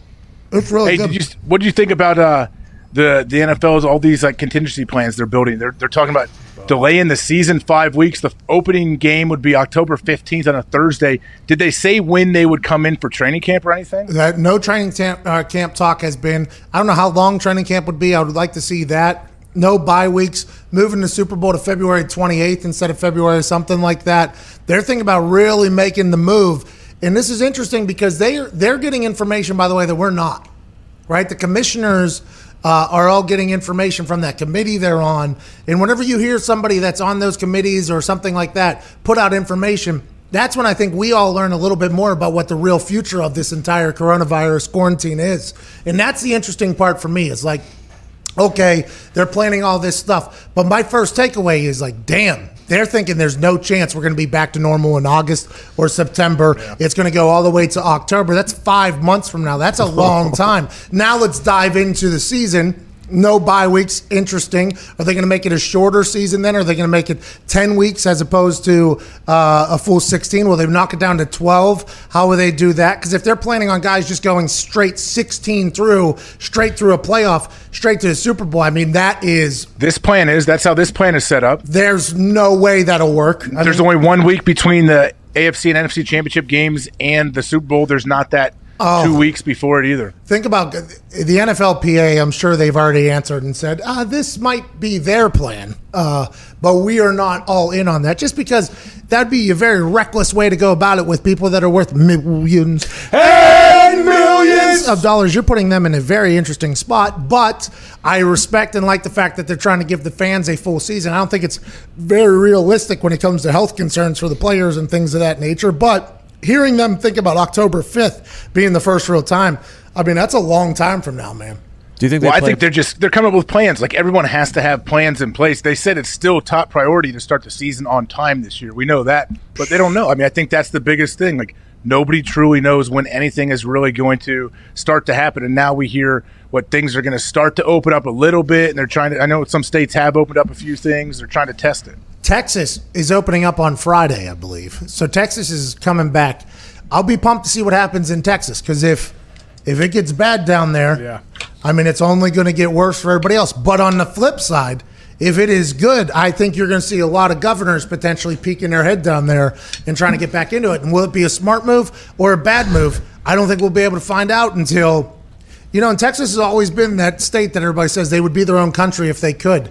And this is them saying, eh, all right, we'll open this son bitch up. Let's see what happens here. Let's roll the dice here. Have, have you seen the Las Vegas mayor? She's ready Oh, to open everything up. No, I didn't. What did she say? She said she's ready to open it up, but she won't be going back out in public because she yeah, doesn't she, want to get. she offered up the city as a control group. I saw Deshaun. She offered up the city as a control Her group. words, exactly. Well, Texas said, "Don't worry, we got you. It's not just going to be a city." but Deshaun Watson um, told one of his teammates, "Like, man, stay your ass in the house," because he was like, "I can't wait to get outside or whatever." He's being locked down, and Deshaun Watson quote tweeted it and said, uh, "Man, keep your ass in the house." So I'll be excited to see how this all goes with the people that still have the ability to stay home if they want, if the state opens up, and then the people who are allowed to go outside. If no real spike happens, which I have no idea if it would or not, the people that go outside are going to talk so much shit to the people that are staying inside. That is just something that's going to, and I'm excited for those roasts. I mean, it's going to get bad. The people that are going to go outside, they're already outside protesting things. The things they're going to say to their neighbors who are choosing to stay inside or won't talk is going to be absolutely terrible. And on the flip side, uh, the people that are staying home, and if this thing gets bad, the shit that they're going to be zooming their friends about is going to be next level. This is a big thing what Texas is doing for all of us. Big, big thing. Yeah, there's some other states. Didn't Georgia open up like some barbershops mm-hmm. and like restaurants, kind of like? Yeah. But you still, there's a lot of guidelines. I think you got to have a mask. You got to sit far uh, apart. Like they're trying to reintegrate and see, I guess, how it goes. Alaska opened up restaurants and stuff like that, but you have to o- only for reservations, and you can only go to dinner with people who live in your household, and the restaurant can only be twenty five percent full because you have to be like ten feet apart. So that's How do they know if those people live in my house? I assume you look at your uh, I had fr- driver's license. I had a friend in New York uh, that wasn't allowed in his girlfriend's apartment complex by the doorman. Like, you're not allowed in here. Yeah, 'cause he didn't live there. It's insane. I don't think New York or LA are going to be open for a long time. No. Feels like those big cities are going to be kind of. With New York, everyone's on top of each other there. I mean, I don't. That seems like the, the toughest one to, to get back to normal.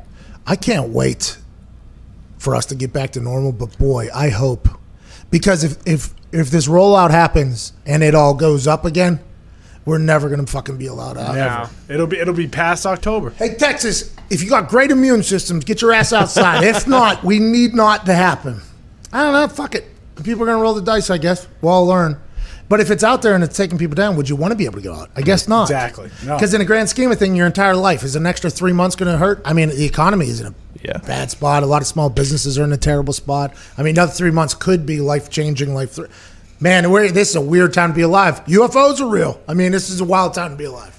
Are they trying to throw us off the scent? Is that why they finally acknowledge these videos? That's why I think Netflix is potentially rolling them out. You know, they're choosing to. It's like the Last Dance. How we're going two at a time here. Netflix is one weekend, and then the government's like, "Oh, we can play this fucking content game. UFOs, bang! Here we go." You asked for the original leak. Mm-hmm. It's being alleged that it was a company started by Tom DeLonge of Blink 182. He's a big conspiracy guy. shitting me. What's his name? What's the song Blink One Eight Two sing? What's my age again? What's my age again? What's my age again? And all the small things, drooping, drooping away, wanting your eyes, burning. Say it ain't so, I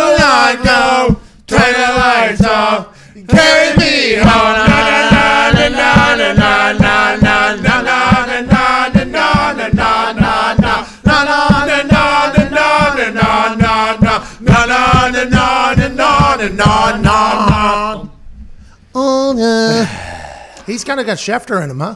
He's not even in the group anymore. Didn't they boot him out? Oh yeah. Too Well- conspiracial. Well, he's one who's hacking into the government's files. I mean, it's tough to be associated with that guy. You know, you're never going to get a gig. Hey, if you want to hear something fun, listen to Tom DeLonge on Rogan's podcast. Whenever it was, a couple years ago, maybe that dude is all in on every like he he t- he he'll Bigfoot? he'll make you tired listening to him. Bigfoot? I don't think he talks about Bigfoot. He's more alien alien speak and going and visiting these places and getting information leaked to him from all these different sources. Like it's exhausting. I mean, I don't want to say it, but say it ain't so. I will. he did go, go, and release the UFOs. Oh, there we go.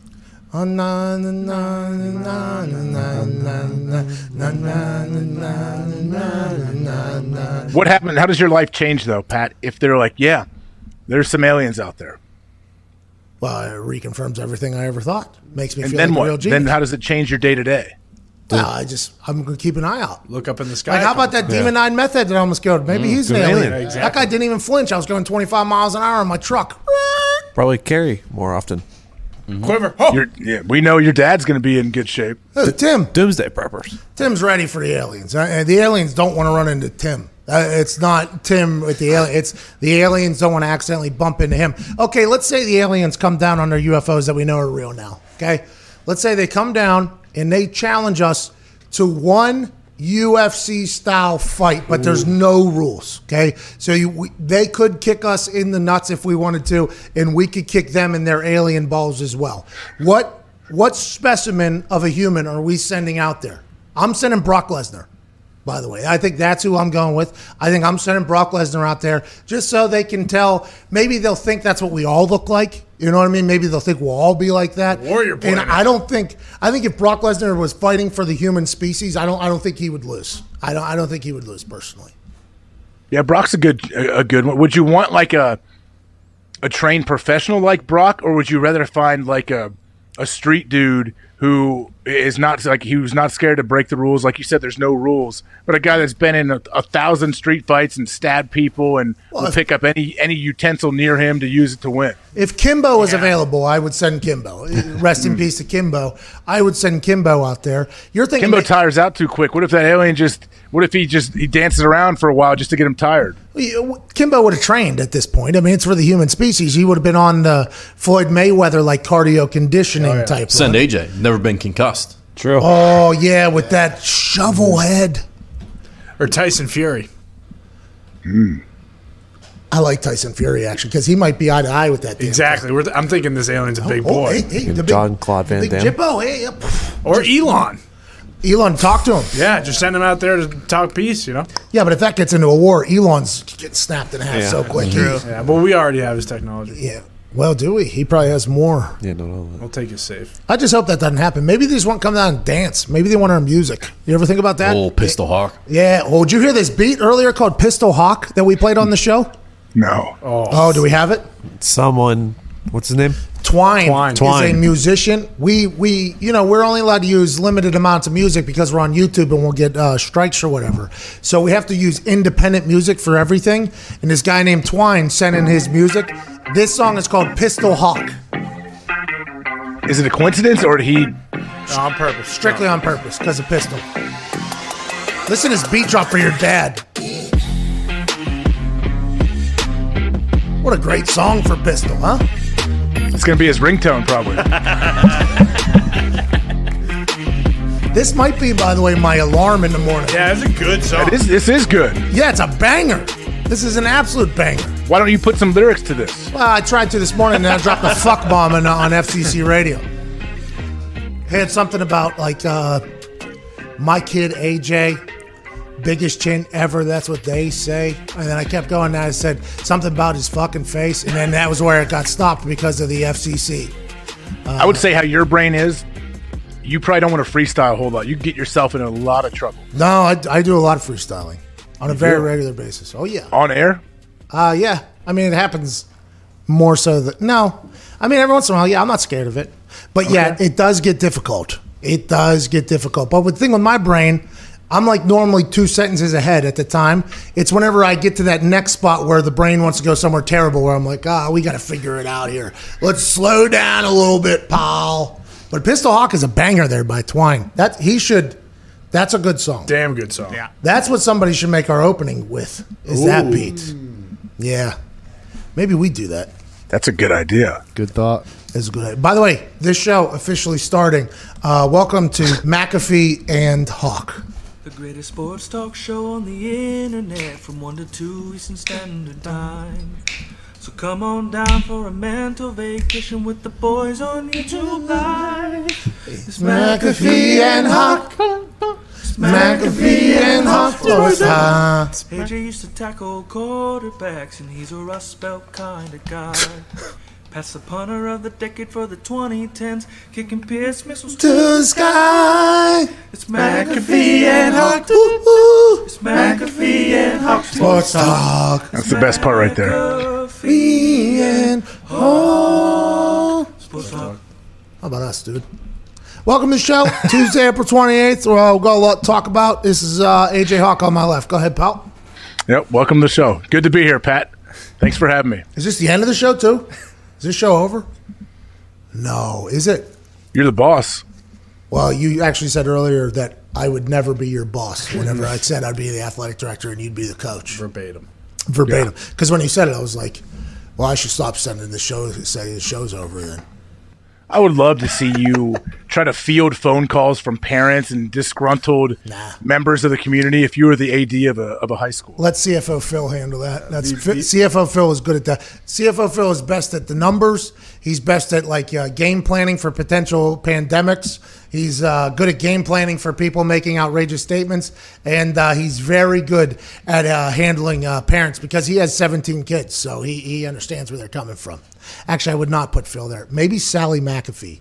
Maybe Sally McAfee's the one fielding calls, just strictly for content, by the way, which we will put marketing behind to raise more money for our athletic department. So Sally McAfee then ipso facto becomes one of our biggest earners. And by the way, she pays for a scholarship for a kid who wants to redo his junior, sophomore, or senior year. Wow. Sally McAfee, hero of Plum Borough. People forget.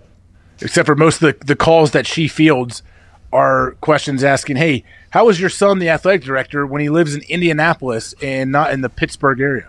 This is remember we got to remember the timing of this thing. This company, this small business gets enough money that everybody can get money, and I can disappear for a while. I come back five years later, big old beard, okay, big old beard. Mm. Dave Letterman, ZZ Top, big old beard, sunglasses, hat, fresh off an island, great tan, probably a plum Mustang tank top. I walk into the school board. I say, Congratulations, I'm back. Fire the athletic director, I'm in. You're welcome. And that's how it all starts. And I use probably the money that I've uh, been sitting with and on, build up an apartment complex in Plum Borough, start recruiting the good athletes into town, start selling tickets at a higher price, premium goes up, team gets better. All of a sudden, Plum Mus- Mustangs are known for something other than the terrible decisions that some teachers make. Yeah, yeah. It's a good plan. I mean, it, honestly, it's not the craziest plan you've come up with, I'm sure, but I think you should hire Trent Dilfer to be your new head coach. I don't think we can afford them. Hmm. Lipscomb's paying him good. He's got two TVs next to each other. guy's living a good life out there. A good life. Two TVs next to each other. Yep, that is the sign of wealth. What uh, Roger has three, by the way. I know that's my commissioner. What that shirt that you have on? Have you seen the PMI Zoo that Connor put together? No. Come on, AJ. Oh, AJ. AJ. Jeez, I we think you need like him. AJ, we made we put the zoo together with you in mind. It's the PMI Zoo that Connor put together. It's on our, our store right now. Is that the one where you have a, a Shaquille O'Neal t shirt? no, No, that's a shack. Shack. It's a Shaq. Shaq. Shack. Shack. Shaq. Shack. Shack. The wicked shack. Wicked shack. You'd like the shack, AJ. The shack actually take You would four or like- five drawings before we found the actual shack that we You wanted. would like the We shack. nailed it though. Look, there it is. There's the PMI Zoo right there across. The shack is there second from the left, you see. That's awesome. I did not know. When did this go live? I know you were thinking about it. Friday? Sold out. 17 the 17K promo. It sold out? No, I don't know. How's it sold out? Is it all drop shipping? Well, not sold out yet. Not everything is DTG, uh, direct to garment. Some shirts, like Foxy's, for instance, are we only make a certain amount. Then you have overhead, right? So here's the merch business. We were very lucky at Barstool to learn a lot about all this stuff, and also getting to watch, you know, Segura, Rogan, everybody run their own online business. You learn a lot of these things. So DTG is the most profitable way to have a merch company. It's called direct to garment. But those things can only have a certain amount of surface space on the shirt. So you don't have to buy you know a thousand shirts. You just kind of it's a it's an mto made to order. So as it comes bang you don't have the overhead but you're paying a higher price for the shirt because you're only getting it one at a time as opposed to in bulk. Whenever you make something uh, i forget what it's called embroidered i believe it has to happen before then. So you're taking a risk on a guess on how many people are going to buy the items. For instance evan foxy's spring collection uh, we did not know it was going to sell out as fast as it did so we only ordered a certain amount. Now we have to re-up them. I believe the pmi zoo is dtg so that thing we can print those out like Oh, yeah. hotcakes and send those things because we didn't know what animal was going to be hot in the streets at a pmi zoo shock These What will be animal? What restocked animal on is selling Friday. the best? what you say foxy These will be restocked on Friday, by the way, if you've been wanting one. Look at that, the Foxy boy Fox. Spring Collection. Uh, what were you saying, uh, AJ? We need to get you some shirts on here. I know. I was curious as to uh, what animal sells the best. Probably the shock. the shock of the wolf Shock looks good. Shock. shock Too early to tell. I mean, we, if we would have got these out earlier and had the exotic collection, like we're thinking about it, I think the tiger would have went. But we're past the tiger. Mm-hmm. We're past. Poor Joe Exotic. If he thought he was going to get a chance to get an appeal, he had to hit that thing in 48 hours. Everybody's past him now. at Did you this see there's another new episode of that? No. Yeah. What I, is it? I didn't watch it, but I saw there's another. Is it new Joel episode. McHale again? I, I don't know. I think. Whoa, what probably. was the sigh for? Well, because I was really excited for the first one, and then it uh, kind of Zoom under delivered. Yeah. it was a Zoom call. Uh, Disney it took them five months to get 50 million subscribers. by the way, Disney Plus. Is that a lot? Do you think it should have been faster? No, No. Netflix. It took them like seven years and like three months or something. But how do we? How do you trust their numbers? Like, can't? How do you? You literally can't. But you would assume that Marvel and with the kids with Disney movies, especially during the quarantine, those numbers spiked vastly. Assume. Well, don't a lot of them do like a thing where you get like you automatically get grandfathered into like a two month trial, and if you don't go on there and specifically say I don't want to continue this, they're going to charge you. Those auto payments really get you on the phone. Boy, they get you. There's something on your phone you can see subscriptions. Mm-hmm. I just found that out last night. I went in there. I had no idea about some of those things on my third page of swipes that I never visit. I forgot those things were on there. I was getting siphoned for like 30 bucks a month and I didn't even know it was happening. Jeez. Get me the hell out of here. I don't need this shit. Shout out to the subscriptions page. That's how they take. That's how they take advantage of old people. They go in and like sell them magazine subscriptions or different things, and these old people don't really don't ever remember that they have all these subscriptions and this money going out, and then they got to find a way. Oh, how do I cancel this? And they make it very difficult to cancel sometimes. They're making it hard to uns- unsubscribe from email lists too now. You got to unsubscribe, then you got to go into the thing, type in the email to unsubscribe. It's like, yo, yo, yo, hey, hey, hey, hey. I hit the button once. I want. I hit the eject button already. Get me the hell out of here. Now I got to fill out this. Why, why don't you want to be subscribed anymore? Because I don't want fucking emails from me. Is that an option? No. It's like, oh, coming at the wrong time, not good enough deals. It's like, no. I just don't want you to show up in my email inbox ever again. Something that did happen to me. I used to have 1,599 uh, unread messages in my email. So if I had 1,600, that was one email. It's been like that for probably six years. That was like my new norm. I fell asleep one morning, woke up, no more red bu- red on my email. I'm at zero. So they must have just wiped out 1,599 emails that I've never seen before, and I'm pumped up about it. To be honest They're with you, too old. They just wiped them. they what? But six years that thing was there. I mean, it was a long time at 1,599. Long time. I couldn't even get there. I would try to go back, and I couldn't even find where they were at. So they just wiped them off for me. I'm very thankful for that. Do you still ha- do you have um, like seven hundred unread texts too? No, no, no. I no, no, no. Come on. I'm I'm with you. I got to keep. I have to keep them both clean. Like I don't like seeing that giant number. Well, I just had to get used to it because I couldn't fucking get rid of it. You know, I just, I had to at some point I had to just buy in. I think it was originally maybe a lot higher, and then I just kind of gave up, and then it mm-hmm. came through. I don't know. This feels like this is the show, though, huh? Yeah, maybe. How about the Lakers receiving a $4.6 million federal loan through the government's Paycheck Protection Program and then having to return it? They're worth $4.4 billion. Did they have to return it because They're it became assholes? public knowledge? No, yes. no, Yeah. we gave it back. No, No, no, tie. no, no. You but they what had if- for them to get it. They had to apply for it, though, right? Yes, exactly. By the way, I would like it to be known that the small business that is currently operated here out of Indianapolis, Indiana, and I was going to be very quiet about this. I wasn't going to kind of throw this out there that we did this, but CFO Phil and I had a real conversation about whether or not we should apply for this small business and We could have. We have less than a certain amount of people. Our business was affected because a lot of people put freezes on their marketing budget. But I said, and Phil said, "Ah, we don't need it. Somebody's going to need it. They won't get it because the money's going to run out. And we don't want to be those bad people who can't sleep at night because another business that needs it was fucked because there wasn't enough money. We made that. We made that decision beforehand, and we're like, all right, good news, go to bed. So then we forget about it, and then we start seeing these companies. They could have had that conversation. They could have been like, "Ah, no, let's get this every single dollar." And by the way, I've there was a couple of people I told this to who called me an idiot. They're like, "It's free money from the government." It's like, yeah, but it's not about that. It's it's about the people who need it getting the money. Now all these people are high and mighty for returning. It's like, yeah, but you still you still filled out to get it, and you know, like I, I think that's a very interesting. That's like what MJ was saying about Isaiah Thomas, right? It's like uh, due to the public perception, maybe he changed the way he feels at this point, but this is not how he felt at the time. It's the same thing for this entire conversation. It's like, yo, I think we need a lot more people looking out for each other, especially in a time like this, AJ. I mean, it's, it's a great message. I think you should clip that little minute monologue by you and send that out to people. If, if everyone felt that way or thought that way, Well, hey, we wouldn't have a lot of these delays with different people that really need that money. Well, if I'm ever president someday, let's clip that one little part there and just go ahead and, uh, well, uh, what's his name? The uh, rich guy who just got murdered. Uh, the little guy who's uh, Democratic. Bloomberg. Bloomberg. Oh, Bernie. Murdered. Yeah, on that debate stage, he had a rough night. He had a rough go up there. He walked. When up- was this? Whenever Bloomberg was running for president, you remember that? He just. Oh, yeah, he's been out for a while though. Yeah, but that's what I'm saying though. What he did with like one clip like that, he made it every single commercial, no matter where you were living, for like a week straight. It's like Mike Bloomberg once sold a company for ten dollars. He gave away nine dollars and fifty cents. He'll do the same thing for you. It was every commercial though. We just need that one minute clip out there. Bang in 2020. This is how it went. Should he be president? No, but this is what he did in 2020. That'll be good.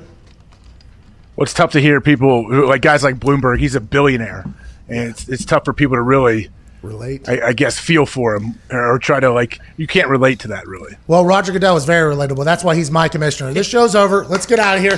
Attaboy, Roger. He's my commissioner Love too now, Pat. Oh, yeah, I forgot he's on his side now. AJ, you like Roger Goodell, yeah? So come on I down love him. for a mental vacation with the boys on life. McAfee and Hawk. McAfee and Hawk Sports Talk. AJ used to tackle quarterbacks, and he's a rust belt kind of guy. Pass the punter of the decade for the 2010s, kicking Pierce missiles to the sky. It's McAfee and Hawk. It's McAfee and Hawk Sports Talk. It's McAfee and Hawk Sports Talk.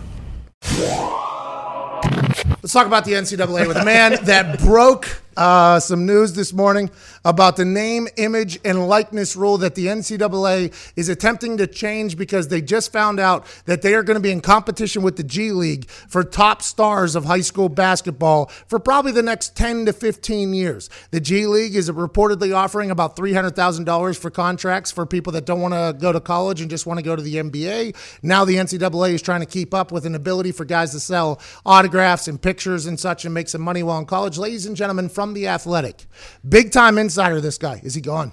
No, uh, he, Shams, turn it. Shams, you're sideway. Oh, there we are. Shams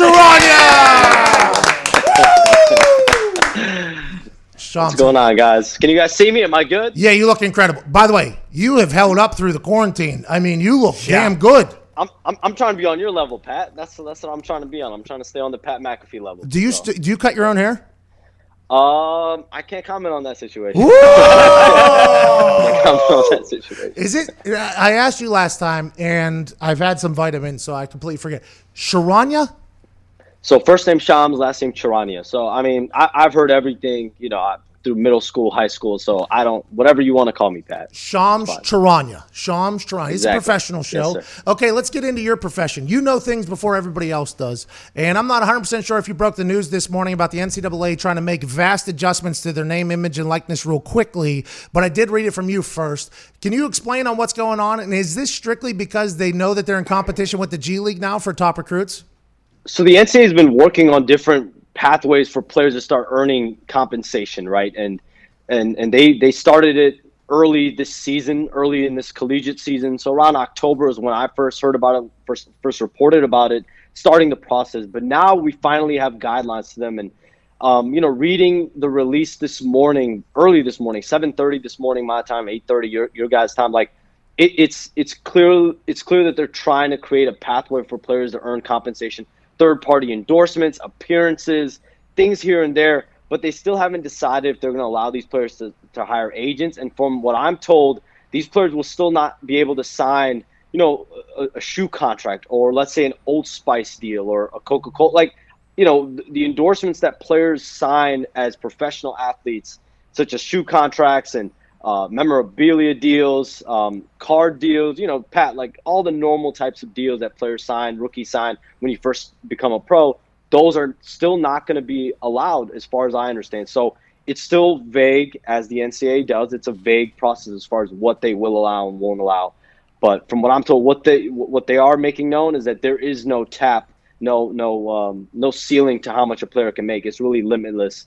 But again, the, the there there are barriers. Okay, so Antonio Brown, what was that? Jimmy Dean's what meat company did he sell meat for whenever he got it? It's one of the best local commercials. Uncle Charlie's. Uncle, Uncle Charlie's Charlie's sausages. Antonio Brown has one of the best commercials of all time with Uncle Charlie sausage. So with the way you're describing it, it sounds like the college athletes can't sell anybody else's stuff, right? So they can't sell Uncle Charlie's sausage, they can't sell a Tahoe for the local car dealer because then another company would be profiting off of what the NCAA has built. But what they're saying is the guy can take a picture or have an autograph signing and he can sell his own name. So he can't sell anybody else's stuff, but he can sell his own name. I've always said that I understand that the schools can't pay contracts to these players because a lot of them say we operate in the red. If it wasn't for the tickets, it's like, okay, so you're punishing the people that make money to make up for the people that don't, which is cool, whatever. But you should allow them to sign autographs and make money off of their own name because you don't own their name. That's a very nice move. I think this is a good move for the NCAA, especially with old Cuzzy choosing to go to the G League as opposed to going and decommitting from uh, UCLA. UCLA. That's a big move, I think, for the NCAA. And normally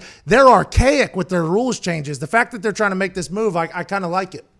It it's it's it's a clear response to what is occurring right in front of them, which is the NBA, the G League has started to pick off its three top prospects. Like that's a shot to the NCAA. And you know, when I was talking to agents and, and executives around the NBA, when Jalen Green and Isaiah Todd and yesterday Daishen Nix decided to decommit from NCAA, from going to the NCAA and deciding to go to the G League and getting clean cash. You know, these players are making anywhere from five hundred thousand for Jalen Green, upwards of five hundred thousand to three hundred thousand for Nix, as I reported yesterday. That's clean salary that you don't have to deal with NCAA violations. You don't have to deal with anything that you that you have to in the NCAA. So I think that that's a major difference. But I, I think it's it's it's it's a long time coming. But I still think there's a lot for the NCAA to accomplish, a lot for them to, to inform the public as far as what this really entails. Those G League dudes can sign shoe deals and everything, though, right?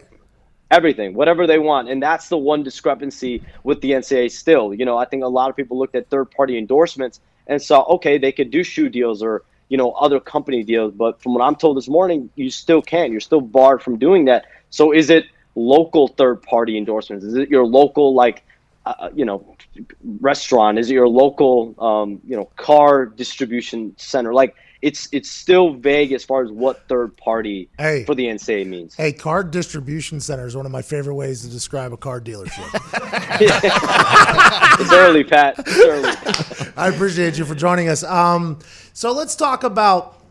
Oh man, I just had an incredible thought there. Okay, yeah, Alabama, Clemson, Georgia, these big schools. This is what everybody has said. They have these massive boosters who want to sign $10,000 to get their Ferrari signed. Okay. So now these big name schools have an even more advantage. And I argue this don't the big name schools who are on national television every single day, who have a commercial about themselves and then a 30 for 30 about their coach and following it around, isn't it already an advantage? And aren't those schools already above everybody else when it comes to recruiting? And should people not worry about who has the biggest boosters? Like, for instance, University of Houston. University of Houston has a lot of oil money down there. There's a lot of money down there where if you want to get people to get uh, autograph deals and stuff like that, have they thought about that? And have you heard anybody complain about that sort of thing?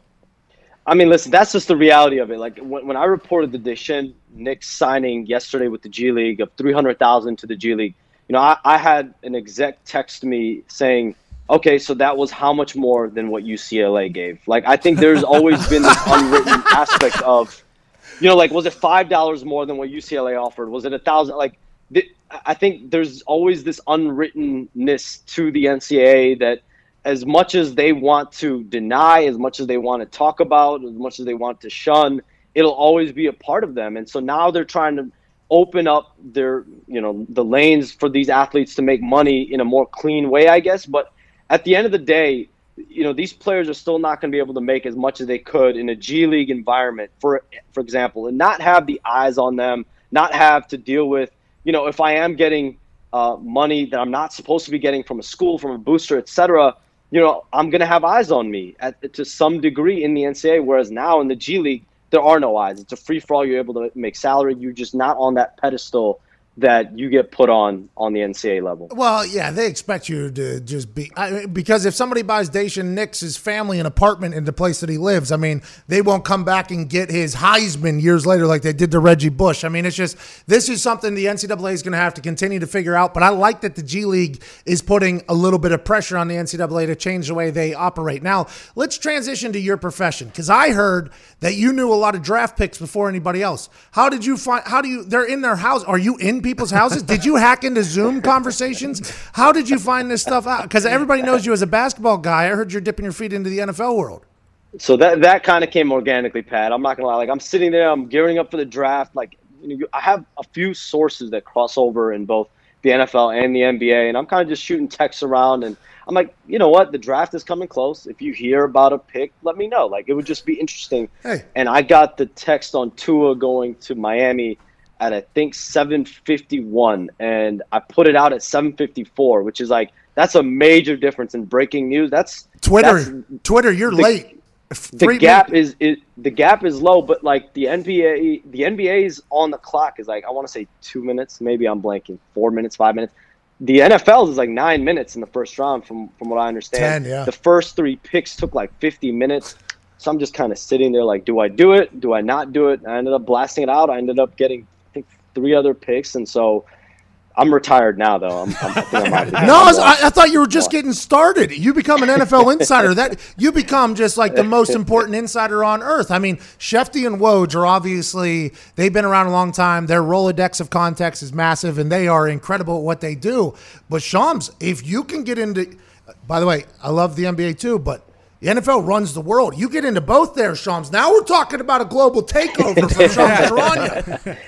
Hey man, the pandemic is bringing out a lot of different things in a lot of people. So maybe you never know. Yeah, you, never become know. a barber over there. You- so you talked about the players can't do shoe deals or anything like that, and I know a lot of people are going to ask because, like, uh, what was it, the O'Bannon rule or whatever? Yeah. Yeah. Like, are the game Terrible, are the by the NCAA games going to come na- come back now because players can make money off their likeness in the games, stuff like that?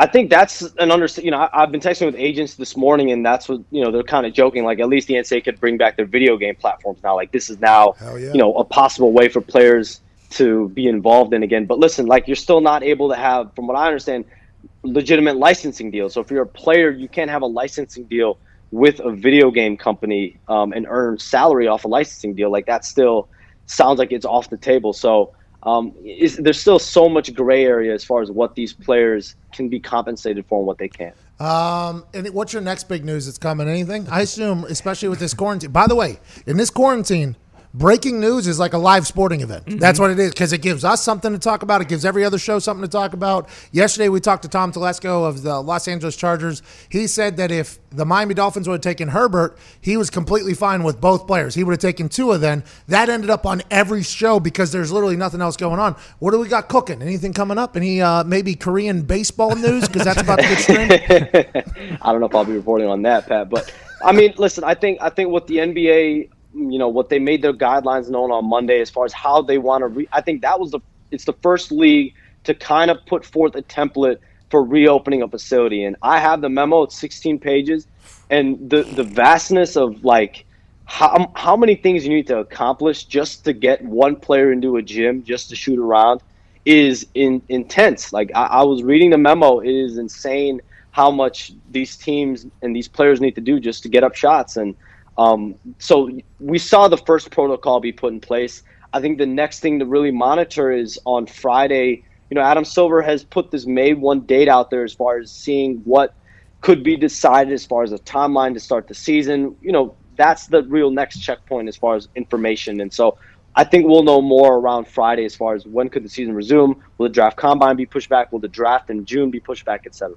So you think that reading through that memo, although they put out that guys in certain places can go back in there, getting them back in the building is going to be much more difficult than anybody could imagine. Because when I saw that, I'm like, okay, guys are going to be back in there putting up shots. They'll walk through like uh, one of those TSA things to make sure they don't got coronavirus, and then they will just go right in. If, if if only it was that easy. I mean, there's like limits. There's four people max that you could, four players max you can have in the gym. Only one person can supervise them. They have to appoint a facility hygiene officer. So imagine like your favorite assistant GM, GM, being at this you know a- FHO position. I'll get the mop!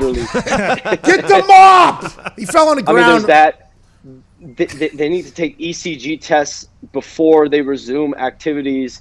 Um, I mean, there's there's a lot. You need to disinfect basketball, disinfect doorknob, disinfect courts, wear face masks, 12 feet of social distancing. Um, any p- person that works with the players has to wear gloves. It's it's intense just to get shots up. The amount of work that goes into it, um, it's a lot. You as an insider, I appreciate this information. By the way, I'm learning a lot right now, which is uh, a beautiful thing for me.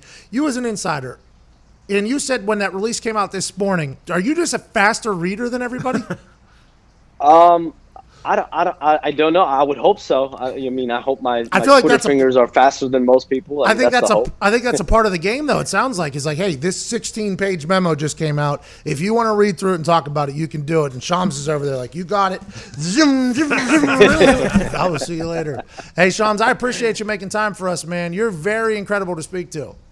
Pat, I appreciate you, man. Thank you, and be safe and be well, guys. You Thank got it, ladies and gentlemen, from the Athletic, Shams Charania. Can't thank you enough for listening to today's show. The guests are so incredibly nice to talk to us. I hope you enjoy us whenever we start chattering. We're very stupid, obviously, but I think we cover everything we're supposed to cover. Trying to be a distraction during this time, and I hope we've helped out just a little bit. If we have, tweet us and say what's up. Ty Schmit, please play some independent music. We're back, by the way, tomorrow for an all new episode sending you into the weekend. But now, Ty Schmit, please play some independent music.